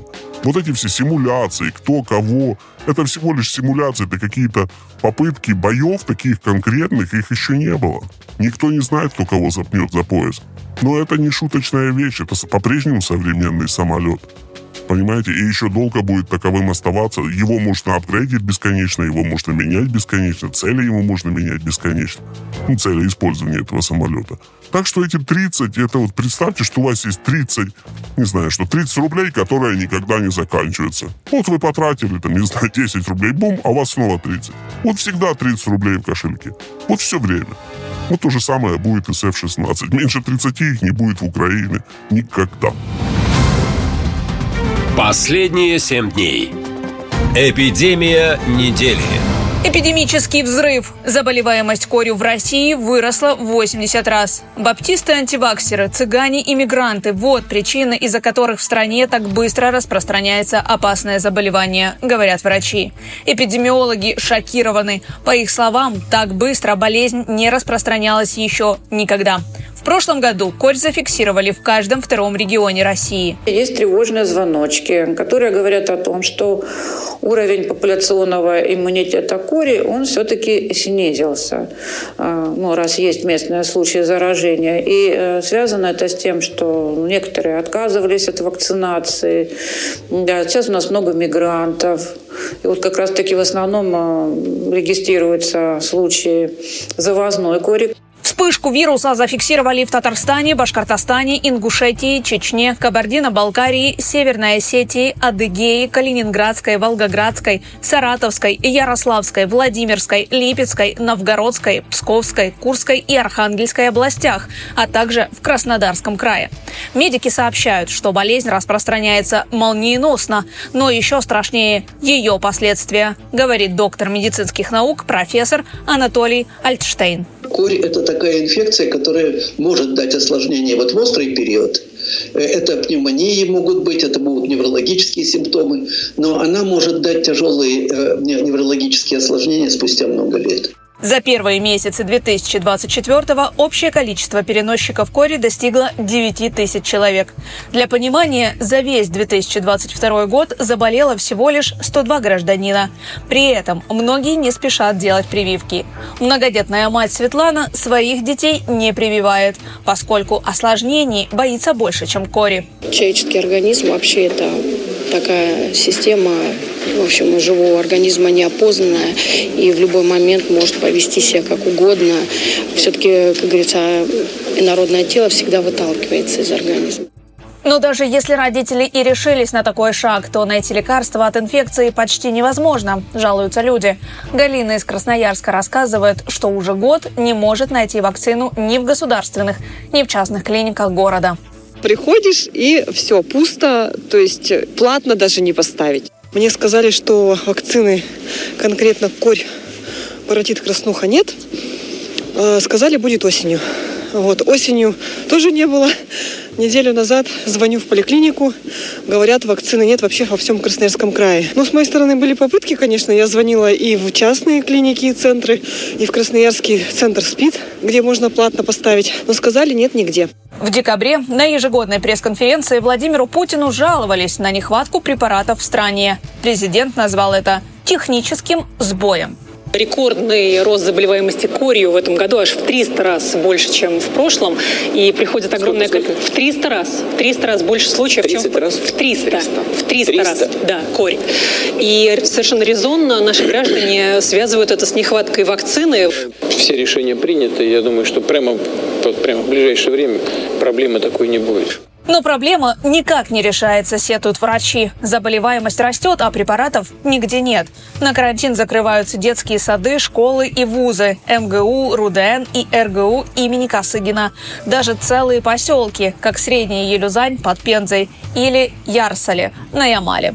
Следующий выпуск уже через несколько минут. И помните, если вы столкнулись с проблемой, которую не можете решить самостоятельно, напишите свою жалобу через специальный чат-бот телеграм-канала «Лента Россия» или кнопку «Накипело» на сайте нашей ленты.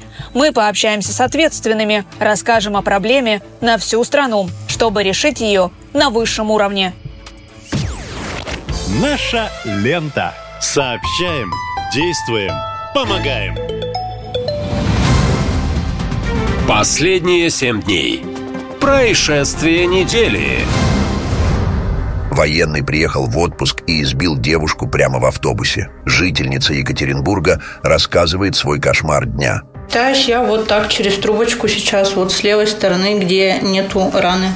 Питаться Екатерина может только жидкой пищей. Девушка регулярно принимает обезболивающие и обрабатывает швы на лице. Травмой челюсти и выбитыми зубами для Екатерины Бабиновой закончилась поездка домой в общественном транспорте. По ее словам, в салоне к ней пристал пьяный попутчик. Сказал, что он военный в отпуске и хочет познакомиться. Катя вежливо отказала, после чего мужчина ее сначала обматерил, а затем избил на глазах у пассажиров. При этом никто из свидетелей даже не попытался защитить девушку, а кондуктор просто высадил ее и напавшего мужчину на ближайшей остановке. Отодвинула своей рукой его телефон и отвернулась, потому что я должна была выходить вот на этой остановке. Начала выходить, передо мной стоял мужчина, я пошла за ним. А, и получается, что он меня развернул плечом и в ответ ударил. Удар пришелся вот на, на губу, э, ну, на зубы. Э, я услышала только хруст зубов. Пьяный дебашир быстро покинул место происшествия, а травмированная девушка сама вызвала себе скорую. После того, как медики оказали ей помощь, Екатерина написала заявление в полицию. По факту инцидента проводится проверка. Полицейские устанавливают личность второго участника конфликта. Пострадавшая направлена для прохождения судебно-медицинского освидетельствования с целью установления степени тяжести вреда здоровью. Мужчину пока так и не нашли. По словам пострадавшей, предоставить ей запись видеокамер из салона автобуса перевозчик отказался. Сейчас девушку ждет непростой этап восстановления, а также дорогостоящее лечение. Замена выбитых зубов обойдется девушке в 100 тысяч рублей. Но самое страшное, что Екатерина теперь боится выходить из дома и уж тем более общаться с военными. Больше историй слушайте на сайте «Наша лента». Последние семь дней. Возмущение недели. Накипело. Родственники мобилизованного из Бурятии уже год не могут забрать его тело из подбитого на фронте танка. Дмитрия Хнеева из Бурятии мобилизовали в сентябре 2022 года. Он служил старшим механиком-водителем. Его тело уже год лежит в подбитом танке под Угледаром. Об этом родственники погибшего участника СВО узнали из некролога, который опубликовала администрация национального парка, где раньше работал мужчина. 6 февраля 2023 года был направлен в шторм под Угледар, где в неравном бою Дмитрий Ихнеев пал смертью храбрых, проявив мужество и отвагу. Тело Дмитрия до сих пор находится на поле боя в танке. Почему тело солдата не могут отдать родственникам, не сообщается. Семья мобилизованного шокирована новостью. Военные журналисты считают, что на том участке фронта, где погиб боец, крайне напряженная обстановка. По их словам, потери настолько большие, что для того, чтобы вывести всех погибших с поля боя, нужно подождать. Жены мобилизованных говорят, что в моргах царит хаос. Тела погибших военных теряют и путают. Некоторых женщин вообще заставляют признавать, что перед ними тела мужей, даже если это не так, рассказывает рассказывает правозащитник Сергей Иванов. Много сообщений, которые на самом деле больше про то, что родственники не готовы просто смириться со смертью своего близкого и просто не верят в это. Но э, если вот такие истории отфильтровать и начать разговаривать с людьми, то получается, что да, многие из них э, месяц за месяцем пишут, что их мужья пропали и, и, и в морге им не дают разумительного ответа, что с ними произошло. Или пытаются всучить не их тело. Минобороны официальных цифр потерь не называет с осени 2022 года. На федеральных каналах в сентябре прошлого года подсчитали, что в зоне СВО погибли почти 300 тысяч солдат. Пугает, шокирует 284 тысячи некрологов, это только в социальных сетях. Власти даже обращались к руководителям ряда регионов с просьбой не опубликовать некрологи военных. Известно о таких просьбах в Бурятии, Туве и Хакасии, то есть регионах, где потерь особенно много. Местные жители говорят, что теперь похоронный марш звучит здесь практически ежедневно. Невыразимо больно,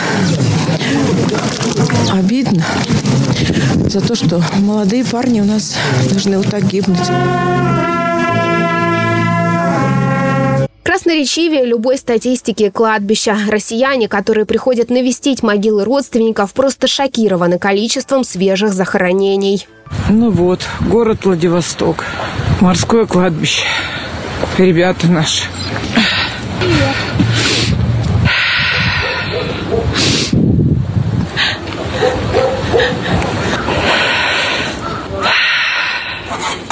Красавцы. Сейчас хожу, еще привезли. Наши мальчишки. Вот наши мужики, подойдем, вечная память. Сколько вас тут здесь? Да, мужики. Вот это да. Просто без слов. Как говорят военные аналитики, только под Авдеевкой в ноябре прошлого года армия теряла каждый день не меньше тысячи человек. Следующий выпуск уже через несколько минут. И помните, если вы столкнулись с проблемой, которую не можете решить самостоятельно, напишите свою жалобу через специальный чат-бот телеграм-канала «Лента Россия» или кнопку «Накипела» на сайте нашей ленты. Мы пообщаемся с ответственными, расскажем о проблеме на всю страну, чтобы решить ее на высшем уровне. Наша лента. Сообщаем, действуем, помогаем. Последние семь дней. Возмущение недели. Жены вышли на тропу войны. Родственники мобилизованных провели акцию в Москве. Семьи тех, кто остается на фронте, продолжают добиваться возвращения мужчин с передовой. Женщины регулярно выходят на улицы с цветами, требуя вернуть мобилизованных домой. Каждую субботу в Москве и других городах России родственники приходят к вечному огню. 10 февраля у могилы неизвестного солдата в Москве и на Марсовом поле в Петербурге женщины рассказывали, почему до сих пор проводят свои акции. За полтора года ежесекундного страха наше существование окончательно превратилось в ад. Существование. Потому что жизнью это назвать нельзя.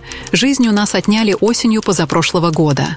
До этого родственники мобилизованных опубликовали в соцсети манифест против бессрочной мобилизации. Они требуют вернуть военных домой и ввести предельный срок службы. Мы помним, как президент обещал, что резервистов не призовут, что задачи на СВО выполняют только профессиональные добровольцы. А потом наших любимых забрали на Украину. Обещания по факту оказались пустышкой. Многие не вернутся никогда. Мобилизация оказалась страшной ошибкой. Нас наказали за нашу законопослушность, в прошлую субботу женщины провели не только акцию в Александровском саду у могилы неизвестного солдата, а и пошли к избирательному штабу Владимира Путина на Покровке. Вся проблема в том, что получается, как бы война идет только у нас, остальные, когда живут мирной жизнью, может быть, ну, не задумываются о том, что, э, что происходит. Даже, так как, может быть, даже пытаются забыть про эту войну, то есть отправили людей туда, вот, и так как близятся выборы, сейчас, может, уже не хотят даже про это вспоминать. Силовики предупредили женщин об ответственности за призывы и участие в несогласованных массовых мероприятиях и задержали 30 человек. Жены показывают видеообращение мужа из фронта. Солдаты жалуются, что тратят всю свою зарплату на то, чтобы выжить на фронте. Все деньги, которые мы получаем, мы оставляем их в основном здесь. А у нас дома семьи. А наши деньги уходят. Первое – это обмундирование, потому что, уходя на задачу, один раз сходил на задачу, пришел, выкинул все вещи. Потому что после трупного яда, так как мы находимся рядом с двухсотыми, э, с трупами и так далее и тому подобное, в окопах, блиндажах, трупный яд не убирается. По словам мобилизованных, они регулярно покупают себе бронежилеты, рации и даже стройматериалы, чтобы обустроить лагеря. Солдаты жалуются также на нехватку оружия, амуниции и продовольствия. Огромные проблемы, по их словам, и с лечением и реабилитацией военных. Следующий выпуск уже через несколько минут. И помните, если вы столкнулись с проблемой, которую не можете решить самостоятельно, напишите свою жалобу через специальный чат-бот телеграм-канала «Лента России» или кнопку «Накипело» на сайте нашей ленты. Мы пообщаемся с ответственными, расскажем о проблеме на всю страну, чтобы решить ее на высшем уровне. Наша лента. Сообщаем, действуем, помогаем. Последние семь дней. Возмущение недели. Накипело. Регионы поднимут плату за ЖКХ из-за нехватки дворников. Решить проблему нехватки рабочих рук в жилищно-коммунальном хозяйстве решили за счет повышения тарифов для потребителей. Правительство должно учитывать рост зарплат сотрудников ЖКХ при формировании тарифов на отопление, водоснабжение, водоотведение, газ, электричество и вывоз мусора. Об этом говорится в решении комиссии Госсовета и Комитета Госдумы по строительству и ЖКХ. По итогам совместного заседания Минстрою поручено подготовить предложение об изменениях в нормативные правовые акты в сфере ценообразования регулируемых коммунальных услуг. До до сих пор тарифы для потребителей ежегодно индексировались в пределах инфляции, а правительство устанавливало пороги увеличения для каждого региона. В свою очередь, Федеральная антимонопольная служба контролировала соблюдение предельной планки. Следующее повышение коммунальных тарифов запланировано на июль. Владимир Путин говорит, что тарифы не поднимались уже полтора года. Планируется увеличение тарифов только в июле 2024 года. То есть тарифы не поднимались полтора года, да, примерно так. Вот. Но, конечно, нужно все делать своевременно, и, и тарифы должны своевременно расти мягко. Поскольку в бюджете нет денег на ремонт объектов коммунальной сферы, депутат Андрей Гурулев предложил решить проблему резким повышением тарифов для населения. Россияне говорят, что чиновники совсем потеряли связь с реальностью, ведь тарифы и так повышают ежегодно. В прошлом году в среднем по России они выросли на 10%. Я думаю, я и так достаточно плачу. Только за то, чтобы снизить. И так бешеные цены. 40 метров, 3,5 тысячи. Это нормально? Представляете, когда у людей зарплата не будем озвучить. И какая пенсия у пенсионеров? Но еще если на 15% поднять коммунальные услуги, будет очень весело для пенсионеров. Категорически против повышения тарифов. Почему? Потому что у страны есть ресурсы, не связанные с побором населения. Вот и все. Как правило, зарплаты коммунальщиков на 30-40% ниже, чем оплата труда в регионе. Низкий уровень зарплаты работников ЖКХ – один из факторов плачевного состояния коммунальной инфраструктуры, говорят эксперты. По их словам, из-за этого в том числе происходят коммунальные аварии. Проблема еще и в том, что существует тотальный дефицит профессиональных кадров в отрасли. Ремонты попросту некому делать, говорит депутат Юлия Кучинская. Проблема регулярных аварий кроется не только в высоком износе инфраструктуры. Во многом это тотальный дефицит профессиональных технических кадров.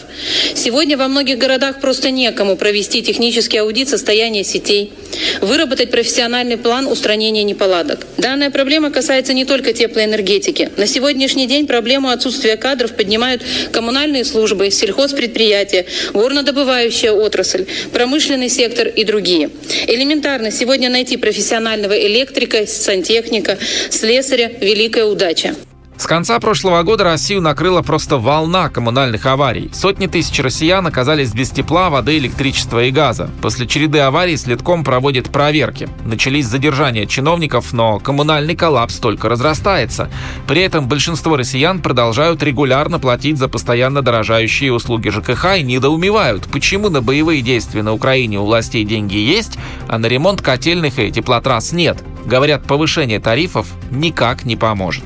Денег не хватает на ремонт теплосетей и аварий очень много происходит. Я все понимаю, но не по моей же вине, вот в частности, не по вашей, правильно? Нет, потому что мы знаем, как там воруют их. Все равно разворуют все. Они все, что прибавляют, все воруют. Никогда не поможет, что они обещают. Это просто так говорят. И... Ну, только будет собирать, а делать ничего не будет.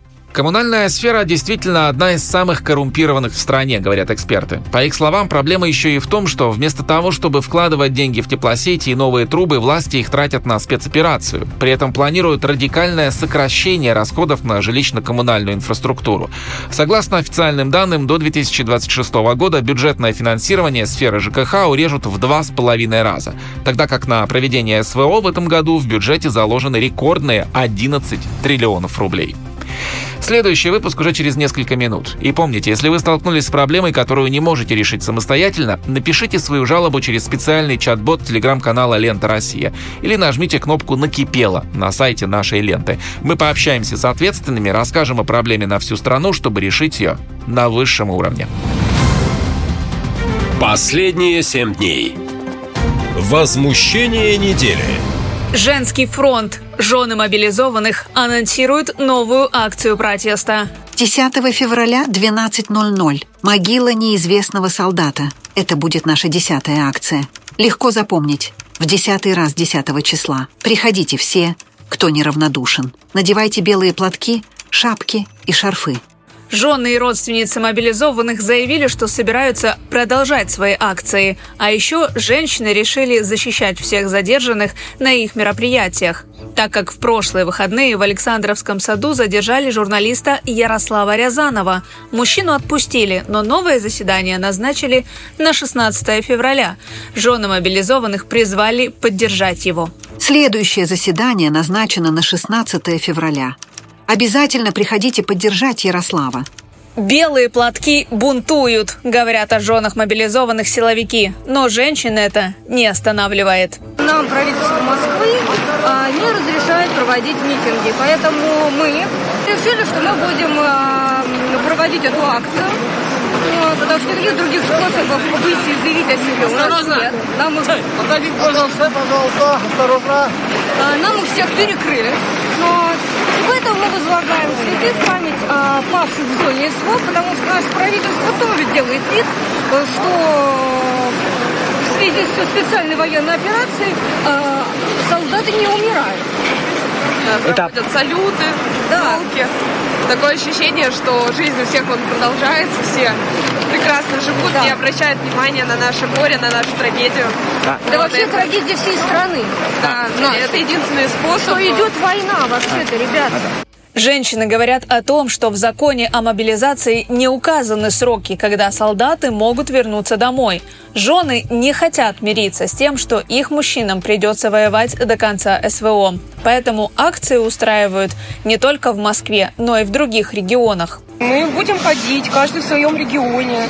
И мы будем э, привлекать к себе внимание, и мы будем добиваться того, чтобы на нас обратили внимание. И пора это уже сделать, потому что наши мужчины, они имеют право быть дома. У нас э, Дальний Восток просто вывезли. У нас же там немного людей, очень мало. Это Дальний Восток, он огромный, кажется, да, а людей там немного живет. И повывозили просто автобусами, везли, везли, везли, везли, везли, везли. И мы сидели, у нас было такое ощущение, что просто вывезли всех, остались только какие-то алкаши, недоброжелательные, те, кто убежал, те, кто спрятался, или те, кого спрятали. Сейчас вот мы сидим, девчонки бросали просто дома, потому что они не могли справиться, и дети, хозяйство, хозяйство дома, когда и девчонки бросали, и бросали дома, девчонки уезжали к родственникам куда угодно, а, потому что они вывозили просто, да, сказать. А сейчас, когда они начали возвращаться покалеченные, и вот я смотрю, у нас... возвращаются, а некоторые не Да, а некоторые не возвращаются. Дай бог, что у нас есть такие, которые, вот у нас там девочка есть, она осталась э, с тремя детьми, и она осталась одна, и она плачет уже полгода. В Госдуме уже ответили на требования жен мобилизованных. Председатель Комитета по обороне Андрей Картополов заявил, что женщин вообще не стоит слушать. Не надо их слушать. Ведь призвали кого? Призвали военнообязанных граждан Российской Федерации. Каждый военнообязанный гражданин Российской Федерации должен быть готов в любое время по велению Родины прийти и выполнить задачу. За то, что люди выполняют задачи, они получают необходимые социальные блага и прочие, прочие, прочие дела. Более защищенного на сегодня человека, чем тот, кто был мобилизован, и его семьи просто нет в нашей стране, поэтому давайте не будем лукавить. После этого ответа женщины заявили, что теперь требуют не только возвращения мужчин домой, но и прекращения спецоперации. Следующий выпуск уже через несколько минут. И помните, если вы столкнулись с проблемой, которую не можете решить самостоятельно, напишите свою жалобу через специальный чат-бот телеграм-канала «Лента Россия» или кнопку «Накипело» на сайте нашей ленты. Мы пообщаемся с ответственными, расскажем о проблеме на всю страну, чтобы решить ее на высшем уровне. Наша лента. Сообщаем, действуем, помогаем. Последние семь дней. Возмущение недели. Накипело. Жители Брянской области стали получать сообщения от МЧС о ракетном ударе. Внимание! Жители города Сельцо. Угроза ракетного удара и химического загрязнения. Не игнорируйте сигналы тревоги, проследуйте в убежище и не покидайте его без особого сигнала. О рассылке подобных сообщений сообщили в редакцию «Наша лента» слушатели из Брянской области. Также, по их словам, в городе Сельцо по радио звучали призывы пройти в убежище из-за ракетной атаки, которая может привести к химическому загрязнению. Кошу. Покидайте помещение только после соответствующего оповещения. Будьте готовы к эвакуации. Откройте все окна и балконные двери. Проверьте надежность запоров. От сильного ветра окно может распахнуться. Наденьте ватно-марлевую повязку или обвяжите вокруг лица мокрое полотенце. Такие предупреждения слышали и жители других регионов России. Сообщения об атаке по радио также слышали в Белгороде, Старом Осколе, Уфе, Казани, Новоуральске и Подмосковье. А в Крыму вместо информации об атаке внезапно включили обращение главы разведки Украины. Граждане Украины, вам обращается Кирилл Будан. Украина возвращает все захваченные территории. Донбасс, Автономная Республика Крым и весь юг Украины навсегда вернутся домой. Мы найдем каждого предателя, предав Украину, где бы они ни скрывались. Все они будут ликвидированы. Всем патриотам время действовать пришло. Ждите, мы идем к вам. Слава Украине! Позже оказалось, что на крымские радиостанции совершили хакерскую атаку. А в МЧС России уверяют, что информация о возможной угрозе ракетного удара тоже фейк. Ведомство призывает доверять только официальным источникам. Но в соцсетях все равно обсуждают такие сообщения, говорят, что на улицах стало небезопасно. Сегодня говорят, что это фейк, а завтра упадет на голову ракета настоящая. Так же было в Белгороде уже. Потом скажут внештатный сход боеприпаса. Пойди знай. В этом году заметно участились атаки на разные объекты на территории России. В основном обстрелам подвергаются нефтебазы и нефтеперерабатывающие заводы. Утром 1 февраля под городом Строитель в Белгородской области сбили 4 дрона, заявили в Минобороны. Также под атакой была и Нижегородская область. Но чаще всего дроны были в Курской и Московской областях. Власти заявили, что бизнес сам должен покупать средства защиты от дронов, говорит военный аналитик Иван Маслов. Российская сторона уже несколько месяцев, Кремль, имею в виду, и власть, настаивали на том, что спасение утопающих – это дело самих утопающих, но если э, перевести нормальный язык, то предлагали крупному бизнесу самим скидываться и покупать э, средства ради электронной борьбы, чтобы закрывать свои большие объекты от э, украинской беспилотной авиации. После серии атак беспилотников по всей стране запретили пролет любых авиаобъектов над нефтебазами и нефтеперерабатывающими заводами. Разрешение есть только у военных самолетов и высокопоставленных лиц. Для перехвата дронов России в глубоком тылу разворачивают подразделения радиоэлектронной борьбы и ночью на северо-западе страны уже отключают мобильный интернет. Эксперты считают эту инициативу спорной. Больше новостей на сайте «Наша лента». Наша лента. Сообщаем, действуем, помогаем. Шок истории. Певица София Ротару может лишиться роскошной дачи в Ялте. Бутик-отель, который эксперты оценивают почти в 200 миллионов рублей, может стать первым в списке имущества знаменитостей, которые конфискуют якобы за фейки о российской армии. По слухам, решение уже готово, но чиновники медлят, потому что боятся, что разразится скандал. Певица заполучила виллу в начале нулевых. Долгое время там располагался отель, но четыре года назад он закрылся. Возможно, из-за того, что ночь в нем стоила 100 тысяч рублей. За что именно хотят наказать Ротару, пока неизвестно. По слухам, певицу обвиняют в поддержке украинской армии. Звезда могла переводить деньги на ЗСУ. Однако сама она не комментирует эту информацию. Если артистку все-таки лишат имущества, в здании бывшего отеля могут открыть обычный ЗАГС. Кроме того, Софию Ротару хотят лишить звания почетного жителя Ялты, а следующие на очереди – московские квартиры певицы и ее счета в банках. Ну а на этом пока все. Больше новостей о звездах и скандалах вы услышите уже в следующем выпуске. Последние семь дней. Открытие недели.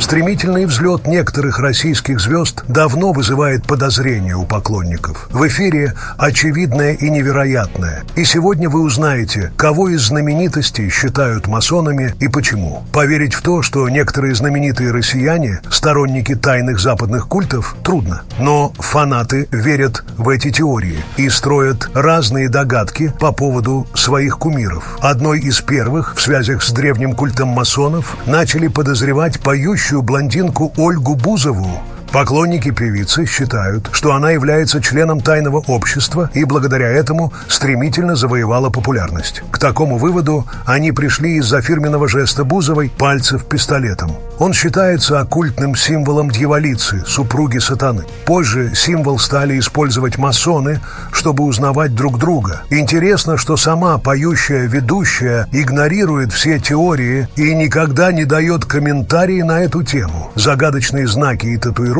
выдают, по мнению фанатов и другого масона в шоу-бизе Тимура Юнусова. Рэпер на своих концертах постоянно показывал козу, а этот жест считается дьявольским. Помимо прочего, он, как и Ольга Бузова, часто демонстрирует так называемый пистолетик. Два пальца, направленных вверх, и большой, отведенный в бок. На футболках и кепках знаменитости не раз замечали принты с оккультной символикой. Все эти знаки поклонники считают убедительными доказательствами того, что среди российских звезд есть участники тайных обществ и сект, Правда, никто из них, конечно же, в этом не признался. Это все на сегодня, ну а больше шокирующих теорий и разоблачений вы услышите уже в следующем выпуске очевидного и невероятного.